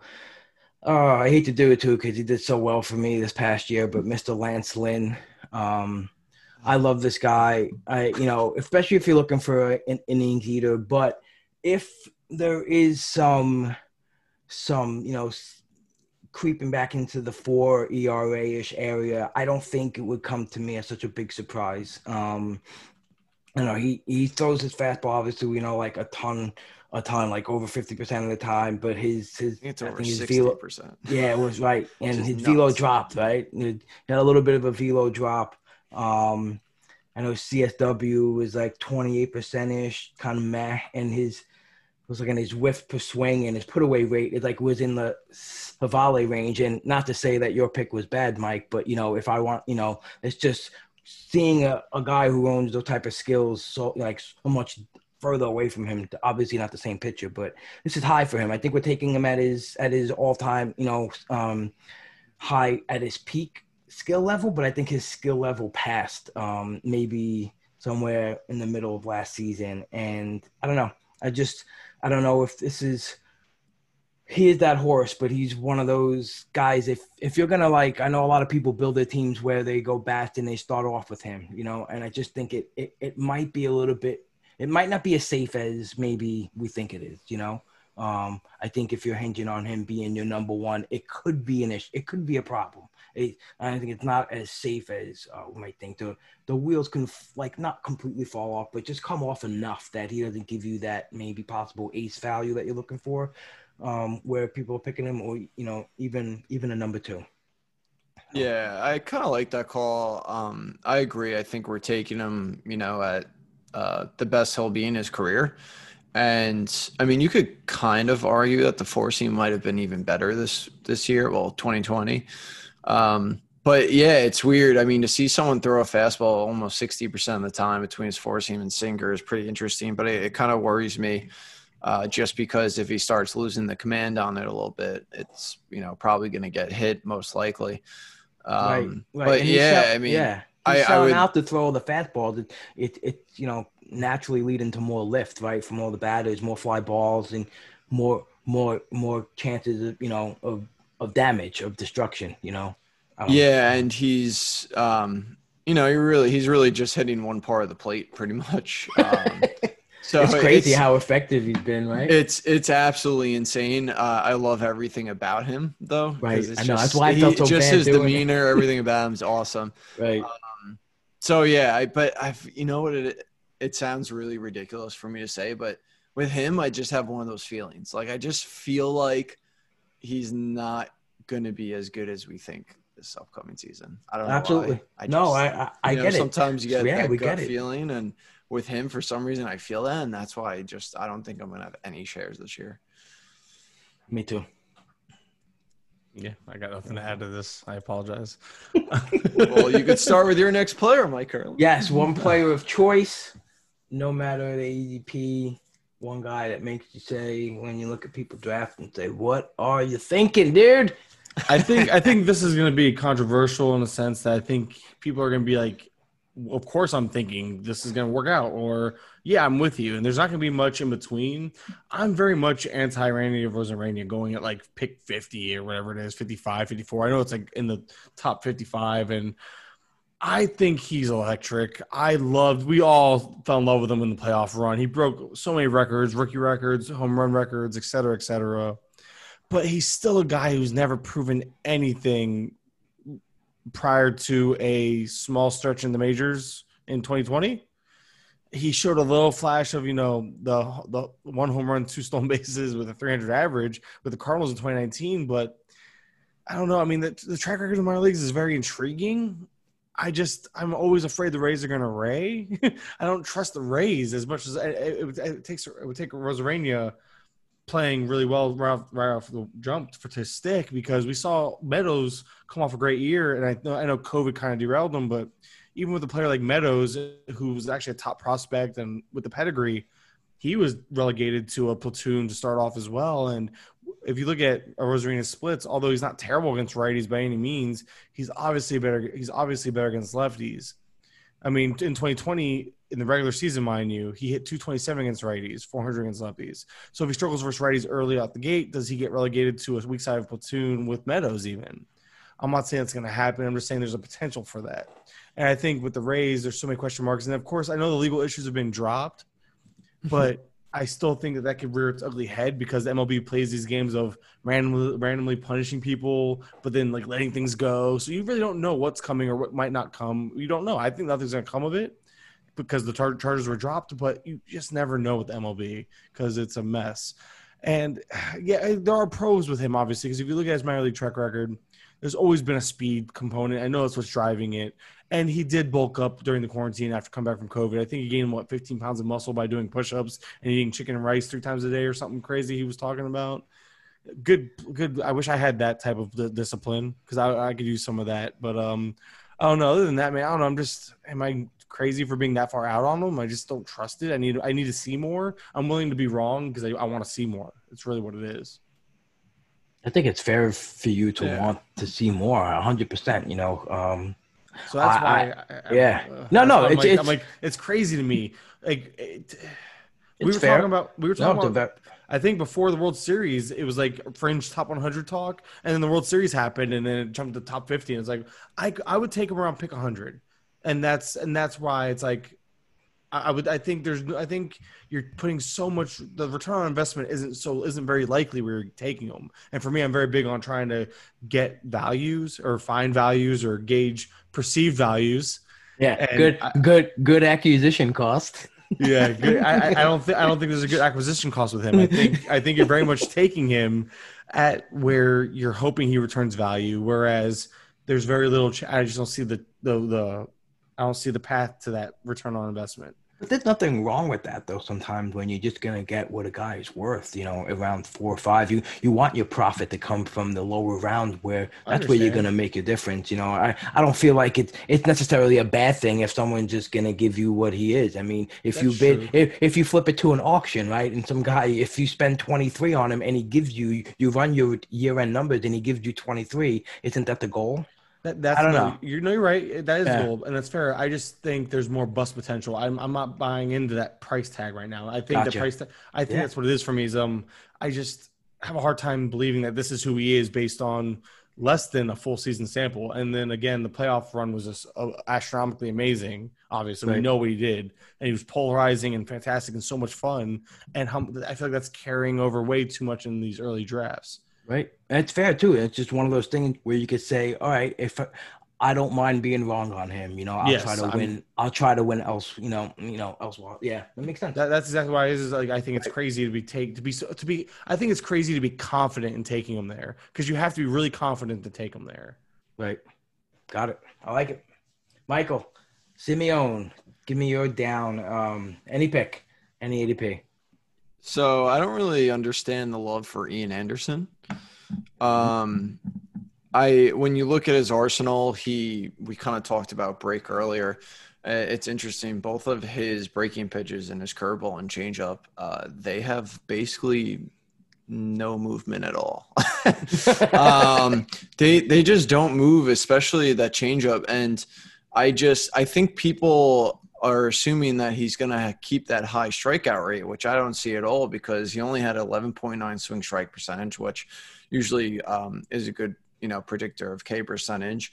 And um, his CSW overall was the same level of Marco Gonzalez. And we all know Marco Gonzalez doesn't really get strikeouts. So I just don't think the K rate's going to be there. Um, you know, he doesn't get too many cold strikes. He doesn't get any whiffs. His O swing was only 27.6 uh, with chasing. So I just, I, I don't see it. And I think that that K rate's really going to drop down. I think the curveball changeup are going to end up being an issue for him and he's going to have to figure it out, which leaves him with just his fastball. So I just see some issues here, and I think there's a lot of recency bias with him right now. So I will not be touching Ian Anderson. I like it. question, Oh, question, Mike. question. Yeah. Well, it's n- not yeah, not necessarily about Ian Anderson, the player, but as a overall philosophy in As a general, person, can- we want to know as, as a, a person. person. I want to know your deepest, darkest secrets. Mike. Oh god. um, you can keep those yourself, or maybe maybe I feel like Doug knows everything, so Doug probably knows the answers to that with your secrets. But when it comes to breaking down a pitcher and just looking at a pitcher, and you're looking at these things and you're seeing the results for what they were, and you, do you I guess do you not try to project growth, or maybe in your analysis think there's a chance for growth, and because he is a young pitcher coming off his first little 32 inning stint he put up in the majors, and you got to think there's going to be some growth there that could counteract some of these issues you have. So I'm just wondering how much you put that into your analysis as a whole, or are you more of the you want to see it first type of guy? Yeah. So obviously, I think he can have growth, of course, but um, that doesn't mean that what it, whatever he's trying to fix, he's going to fix it right away. Mm-hmm. So yes, I do want to see it first. Do I think that he potentially can work on it?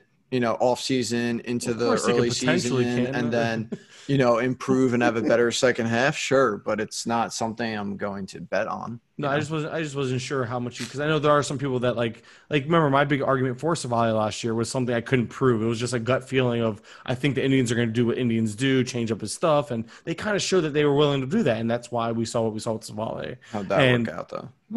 I mean, he's he did. all- I'm telling you, compare. Think about all the injuries. Dude, he was the, like a he was he like fine. a he was ranked like 400 or something like that. he was good. He was good enough. That's not good enough. Compare. You lost value on him. yeah, whatever. Was he really? I don't remember. I really don't remember where he finished. I just He, know that. he finished with like a high four ERA. Well, I'm okay with the four. I'm okay with the high four ERA after last year. Why though? And a bad whip. the way the way last year went, like I was taking any innings I can get in my DCs. See, man. what I saw last year was a step forward, but not a good season. So you were just a year early. I'm not off of I'm not off of him at his price. Still, I'm still. In. I just don't want to assume that someone's gonna do. no, something. and that's what I'm saying. Like I, my, my thought, but that's what I'm saying. Like I just, but I guess it goes back to you mentioned gut feelings. I just had this feeling that Civale was going to take make these changes. Sure, it didn't turn. It turned okay. You have to remember, Civale Well, just was so, really like- good. Civale well- was really good to start the year, and then got really bad. That's the yeah. thing. He Well, what I was really gonna strong. say is, I get what you're saying, and it makes sense.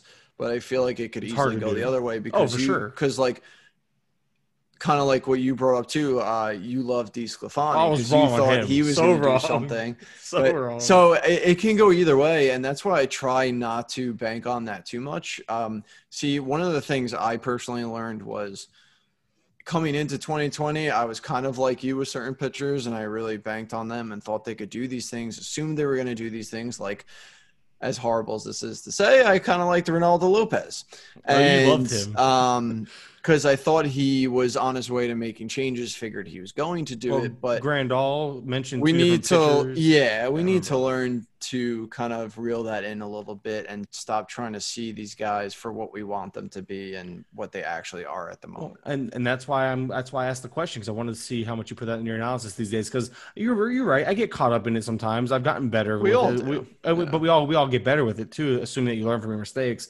I still don't know how I, I have to look at DeSclafani and see how he. I mean, he disappointed me. I know that, but man, where I I learned so much from what I what I, what I got wrong because now I need to go back and be like, well, why did I miss so bad? Well, I was in on this, but why? And then why did why like maybe fix that because I got some stuff right. But when I, when you get stuff wrong, you you tend to learn from what you get wrong more. At least you should because you should be digging into that more. Again, a whole nother discussion. I apologize for going on that tangent, Rob. As you were, sir. I apologize. No, it's I mean it's a good point of like you know tell like being honest about what you're wrong on, and sometimes that you know that that does stick out more. Um, I I said it on multiple podcasts too. Like I I learned more in the main event that I got that I lost in pretty handedly than my draft champion win. Like I- learned a lot in that league. Just just, just you know just sometimes you got to take a step back and say, all right, I did this this and this wrong, and I got to do this this and this better. And Yeah. it's good. You did the only way to grow.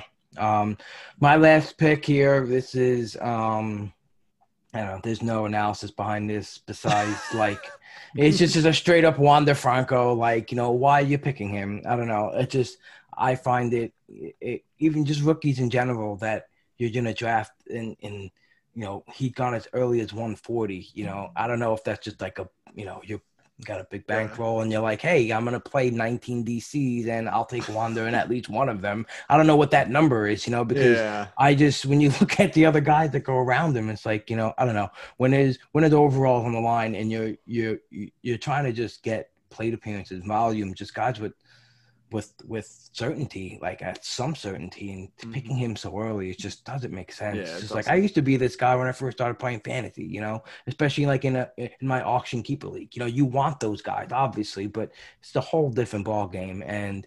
I just I, when I see him fly off the board, I just I just scratch my head because I you know there's a very good chance he doesn't play.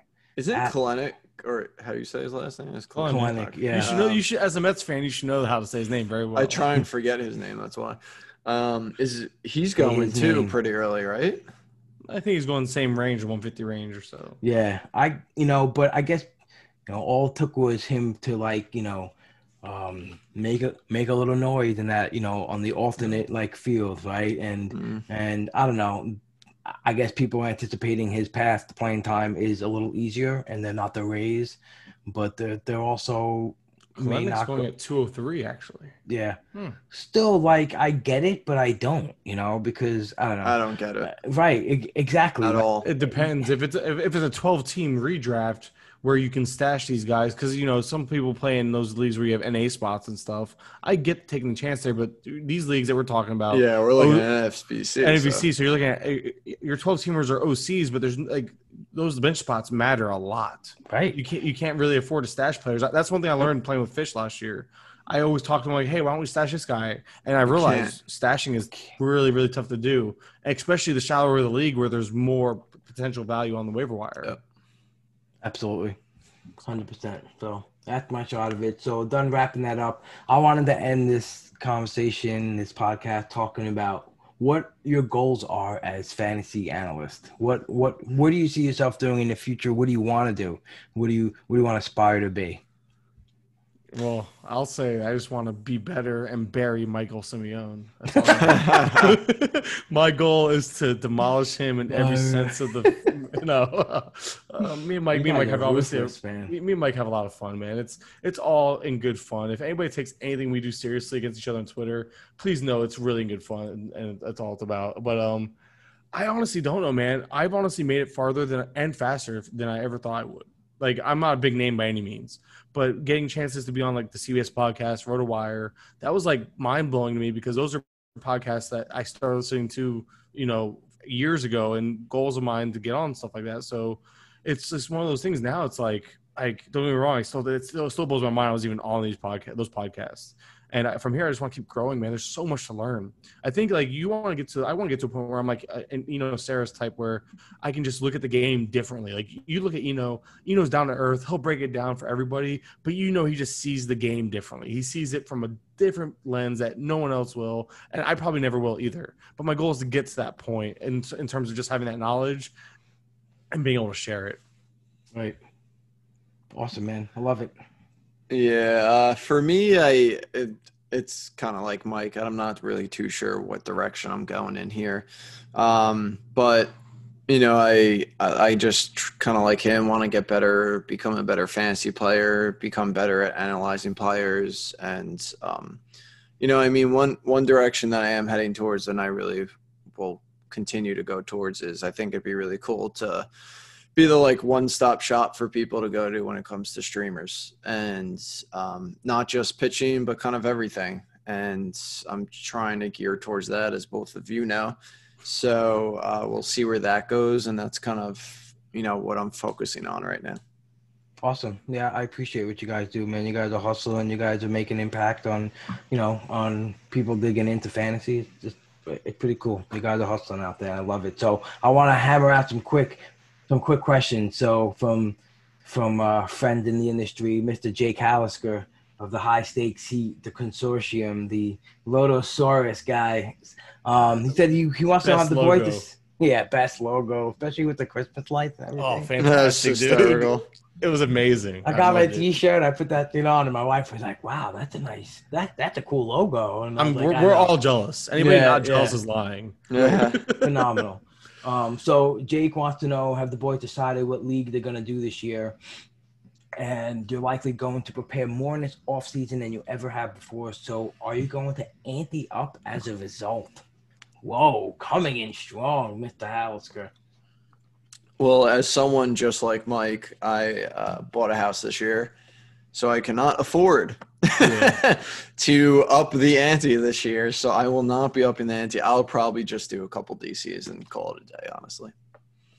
And day. I hate I hate to be that guy too because I. I finally built my bankroll to be able to afford a couple DCs. I was going to do my first solo um, uh, main event this year. I, the online one I can never. I know I won't be able to make out to Vegas, my, but I would love to. But that's like that's like the the dream. But I was to do my first. I had the money all put away, and then I decided to buy a house and take that money and put it towards closing costs.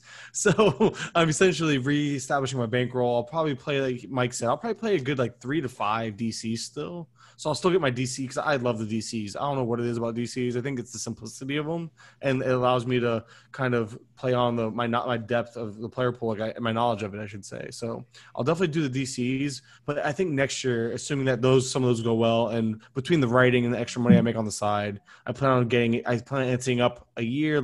You're a little, you're a year early on this one, man. A year early on the ante up curling time. Any up curling. It sounds like yeah, it sounds like an official thing. That's gonna be a T-shirt. Uh, yeah, A yeah, t-shirt. yeah. So- Ante up curling. oh shit! All right, so Mr. Phil Dussault wants to know to uh, he got a couple questions, one to my uh, one to each of you guys. So, uh, Mike Cohen first. Who are the three ridic- ridiculously risky players that you will stack this year to try and win an overall. that that's that stems back to the end of that stems back to the end of uh, draft season last year where I yeah, was the just saying Mondesi and Yeah. who's the guy? I remember that. Well, guess what? Mondesi at pick 24, baby, or 27. He's on that list again. Um, you got to, and then with the injury risk, you got to just, you know, not with injury risk, with the, with what I perceive to be a very risky player that early. You double down. You go ahead and get yourself a Yordan Alvarez. You gotta take. You gotta. You gotta help the knees hold up. Right. And then, of course, a guy that, and these are all guys I'm fading, so that's why I'm taking them. Maybe this should be in like an actual league, right? Where we And- like the the goal is to roster the most of the most amount of IL stays. Well, and the- That'd be this, interesting. This, this last guy, this last guy, to Nelson Lamet. Boom, those three. There you go go. get Lamet. You go get. Well, here's the thing, because if I'm wrong on all three of these guys for fading them, mostly because of health reasons, and then one just I don't believe in ever, even though he proves me wrong, in Mondesi. If I'm gonna miss, I want to. I, I really do want a league every year where I have a team like a bunch of guys I just don't believe in. So if I'm if I'm wrong, I'm really I, I end up winning anyway. So, but in all seriousness, if this is um, if this is if there was a team that I'm going to go all in, it's going to have a, a mix of those guys where you're going to get that really risky high end pitcher, a really risky or a guy, a guy I perceive as risky uh, power speed combo, and then the man with the the, the Greg Oden of baseball. And uh, That's awesome. wow. Wow. yeah, it's, I, I'm I, getting a I, bunch of I'm getting a bunch of analogies, man. Back to back nights. Last night, Dak Waxman said that Sal Perez is like broccoli. I mean, you, everyone's just like really coming in with these. Really, I have to step my game up in that in that area. Man, yeah, but people people hate that. People, people hated that comp, but I mean, it was just it was just because the knees and the the youth and the potential's there. Right. But I, I want to see him be healthy. But yeah, I'm just gonna. It's a, the discount's there. I don't know. I still don't like it, but I'm again for that team, for that th- hypothetical team. There you go, Phil. Here we go. All right, I think he's gonna like that answer. I hope so. I hope he laughs out loud. If he doesn't, I apologize. I thought it was funny though. To Mr. Streamer, Phil Dusto asked, when picking streamers, how do you manage to avoid the blowups? Guys like Reynaldo Lopez, funny. Newcomb, Matz, Folty, Trent Thornton come to mind. Decent pitchers who could be useful in good matchup, but get blown up in their first start or two because they aren't right.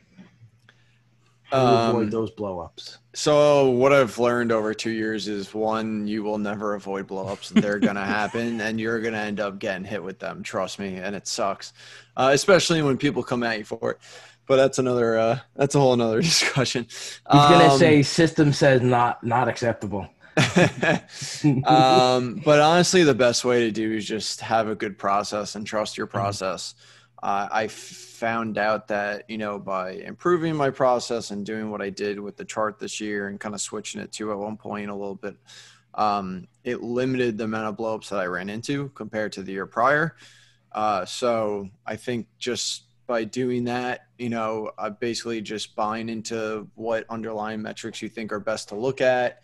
You know, how many days uh days i want to say days out but that's definitely not right how many uh days back there you go how many days back you want to look you know at com- with the opponent and the pitcher themselves um so i mean it's really just about that and trusting it and you know honing it as time goes on really Right. And I'm and- assuming most of your. bl- Oh, sorry.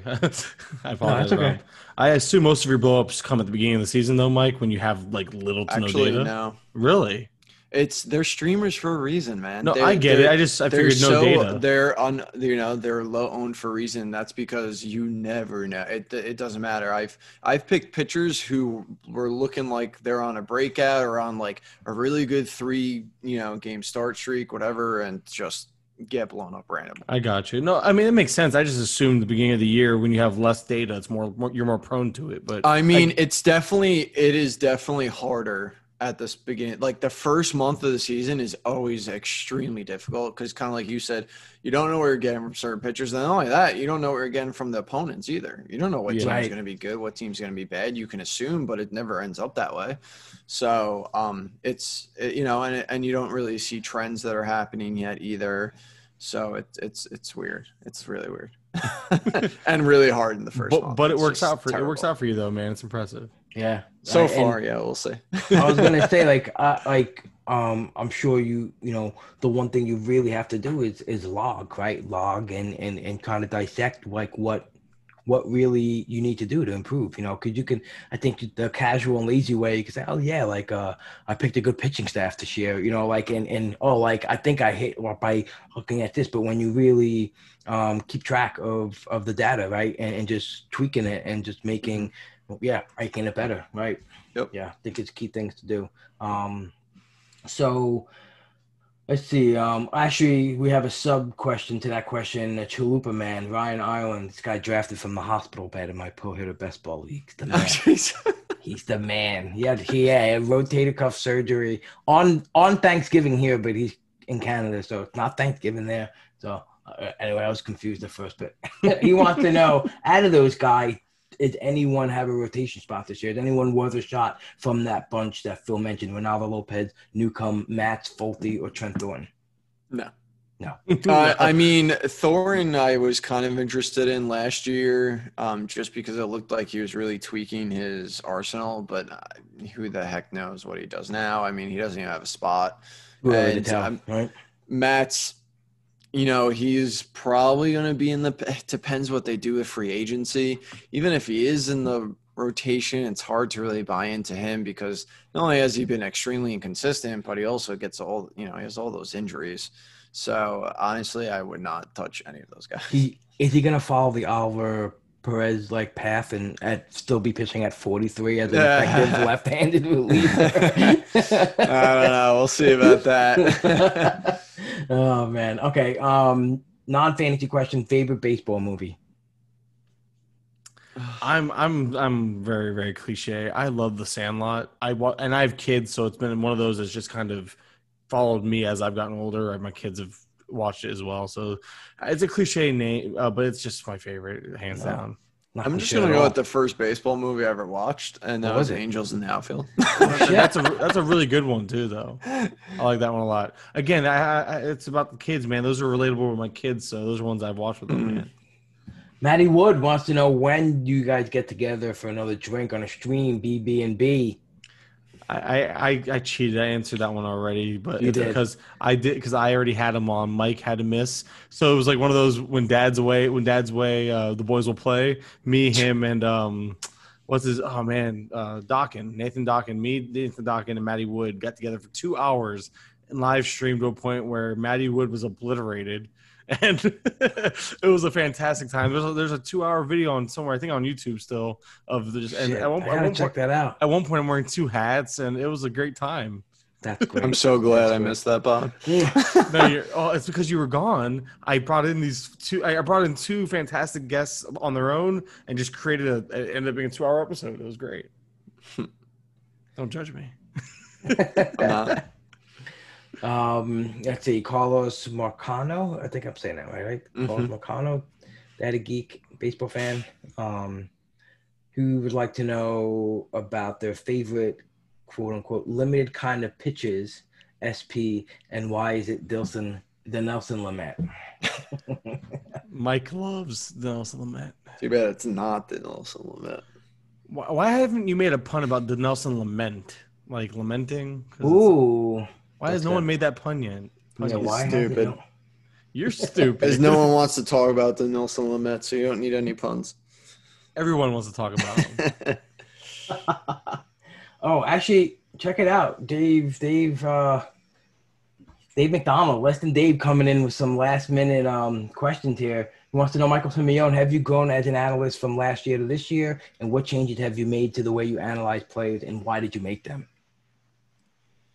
Um, yeah, so I mean, I kind of touched on this before. Um, you know, one of the mistakes I made, I felt like coming into 2020 was assuming pitchers were going to make changes before they actually made them. Mm-hmm. I valued them a little too much because of that. Um, what was the second part of the question? I guess, Oh, val- evaluating hit players. I mean, yeah. I think he kind of asked this question because obviously it's stemming from him. Um, I've started to take into account injury risk a lot more, right? As well right. as Absolutely. pitchers pitching deep into games, which I've discussed, and um, I think also, you know, on a personal, I mean, for for myself, what I've been focusing more on is I've been focusing more on movement more than ever when it comes to pitches and um, you know, also I've started to try and really dive into what players were working on and um, coming into the past season because I like to see you know if they were working on something and it what they worked on if they actually got the results from it. Right. Uh, kind of like I've put in an article in the past. Plesac worked on being more stable um, and consistent with his delivery, and that's probably why his walk rate dropped. Gotcha. So Yeah. that just kind of helps me know that. I mean, while that walk rate is walk, geez, while that walk rate is probably not sustainable, I do believe that it probably will still be elite because of that. Because he clearly made a mechanical change, worked on it, and obviously benefited from it. So I think that's just another way to take your analysis a little, you know, a step further. Gotcha. I love it. Great answer. Um, and he has one for for Mike Kurland as well. He wants to know when will you stop sucking at roster construction and and life in general, really. Yeah. he- Wow. And learn how to manage risk on a team. Whoa. Oh god. this this stems again to that whole wanting to take a shot on one team last year. But then in the mean in the meantime, this year it's all I've been preaching is avoiding every injury risk, including like n- guys like we talk about tonight, Mondesine and whatnot. So it's just funny. I, I mean, he's taking some jabs. It's, it's Dave. He's awesome. Well, sorry, I, I, I meant to say awful. Um, in all seriousness, though, um, I don't remember the question because obviously it was When just will a you troll. stop sucking at roster construction? and life. And and like- life. And life. that was the best one. On, um, I mean, dude, you're just if you suck at life, you suck at life. You can't fix that, man. I'm trying. But my life, I'm just, I'm just, I'm, I'm just a sucky person. I don't know what to say to that. I got nothing. Dave, you uh, stunk me, my friend. Thank you for that question, though. Well, listen, at least you did. You're trying, right? You know, that's all you got to do in life. You got to try. You got to you got to put your best foot forward. It's you're being too do. kind, Rob. You're being too kind. Just let me suck, all right? Let me sit in my little window here in this in this little video we're doing. Suck, all right? Just let me do it. Oh man, awesome. Well, that's it. Everyone's done for the night. No more questions. You guys are off the hook. Um, I appreciate you guys coming on with me though, and and hanging out, um, talking some baseball. I think everyone's gonna like this. And We're gonna pull some lot of uh, good info out of this episode. Especially the final part where I suck. Cool, man. So, um, yeah. So, thanks for coming out. You guys want to plug your stuff one more, one more time? What, what, what do you say? Sure. Go ahead, go, go. Uh, you can find me on Twitter at SP Streamer. Uh, check out our website, spstreamer.com. And definitely check out our podcast next week because we actually have a big surprise for everyone. And I love leaving it, well, everybody in a little cliffhanger, but you'll see. I just want to throw out there too your your your your Discord, uh, your your little me- your your little chat. Yeah, membership. It, it's really it, it it's really cool, man. It's really awesome. It's just Thank like you. um yeah, it, it, it's just like a another. It's like a constant little like um uh like class like a fantasy class that that's the way i'm looking at it. They're like it's like a like a, a constant thread of, of of just like you know digesting information and throwing stuff back and forth. So it's really cool. It's um definitely something that um i aspire to do one day as well. It's, re- it's really cool. I think you're i think you're developing something special in there. Yeah, I I feel pretty lucky because, especially recently, it's grown a lot, and we have, you know, You're welcome. we have, al- we have almost like sixty people in there at this you point. You guys got to just come for the emojis alone they don't even know Oh, I dude, know. it's it's and then my we face. created some fun emojis, you know. But uh, but I mean, we've been trying to put more work in there too. We're going through a couple rankings with breakdowns. Where any You should kind see, of you should see I'm my text messages from Mike. any kind me- of uh, any kind of news, you know, we're putting in there too to discuss and um, yeah, any kind of draft prep. I'm throwing stuff in there too, kind of randomly, but it's a good Wait. time there. We we joke around a lot, but I feel like we also learn a lot from each other, which is awesome. definitely totally Yeah. agree with that And last and certainly least, you can follow. I'm, I'm Mike Kurland. You can follow me on Twitter at Mike underscore Kurland. Bases loaded pod, better than SP Streamer pod. Give it a listen. oh, always a good time. Always a good. Always have good guests. You know, just just just yeah. That's all I got. No, bro. As always, though, I appreciate Rob. I just appreciate you having me on, buddy. It's it, this was a great time. And Mike, as always, man, love to love to talk. Love talking with you as well. You're all right. Absolutely. It was a good time. I know it's been like a couple of like, you know, actually like more than six weeks in the making. You know, everyone was just like busy at the wrong time for each other. So it was Yeah. cool. It was finally uh, good to sit down and um and and do this in rock and roll. So again, um, thank you for coming on, guys, and uh, we'll do it again soon. Definitely get a nice little preseason um pod together. Also, you know, right before some draft time, so we can really give the people some up to date advice on their draft. All righty, guys. Have a good night, and uh, we'll speak soon. Alrighty, guys. That will conclude this episode of the Pull Hitter Podcast. Thank you again for tuning in. Love you guys all. Seriously, keep listening. I very much appreciate it. I'm gonna keep pumping out content here. And um, with that, enjoy this holiday season. Be nice to everybody, right? Just don't be a bag of shit. It's not that hard to not be a bag of shit. Okay. Good night. Talk to you guys later.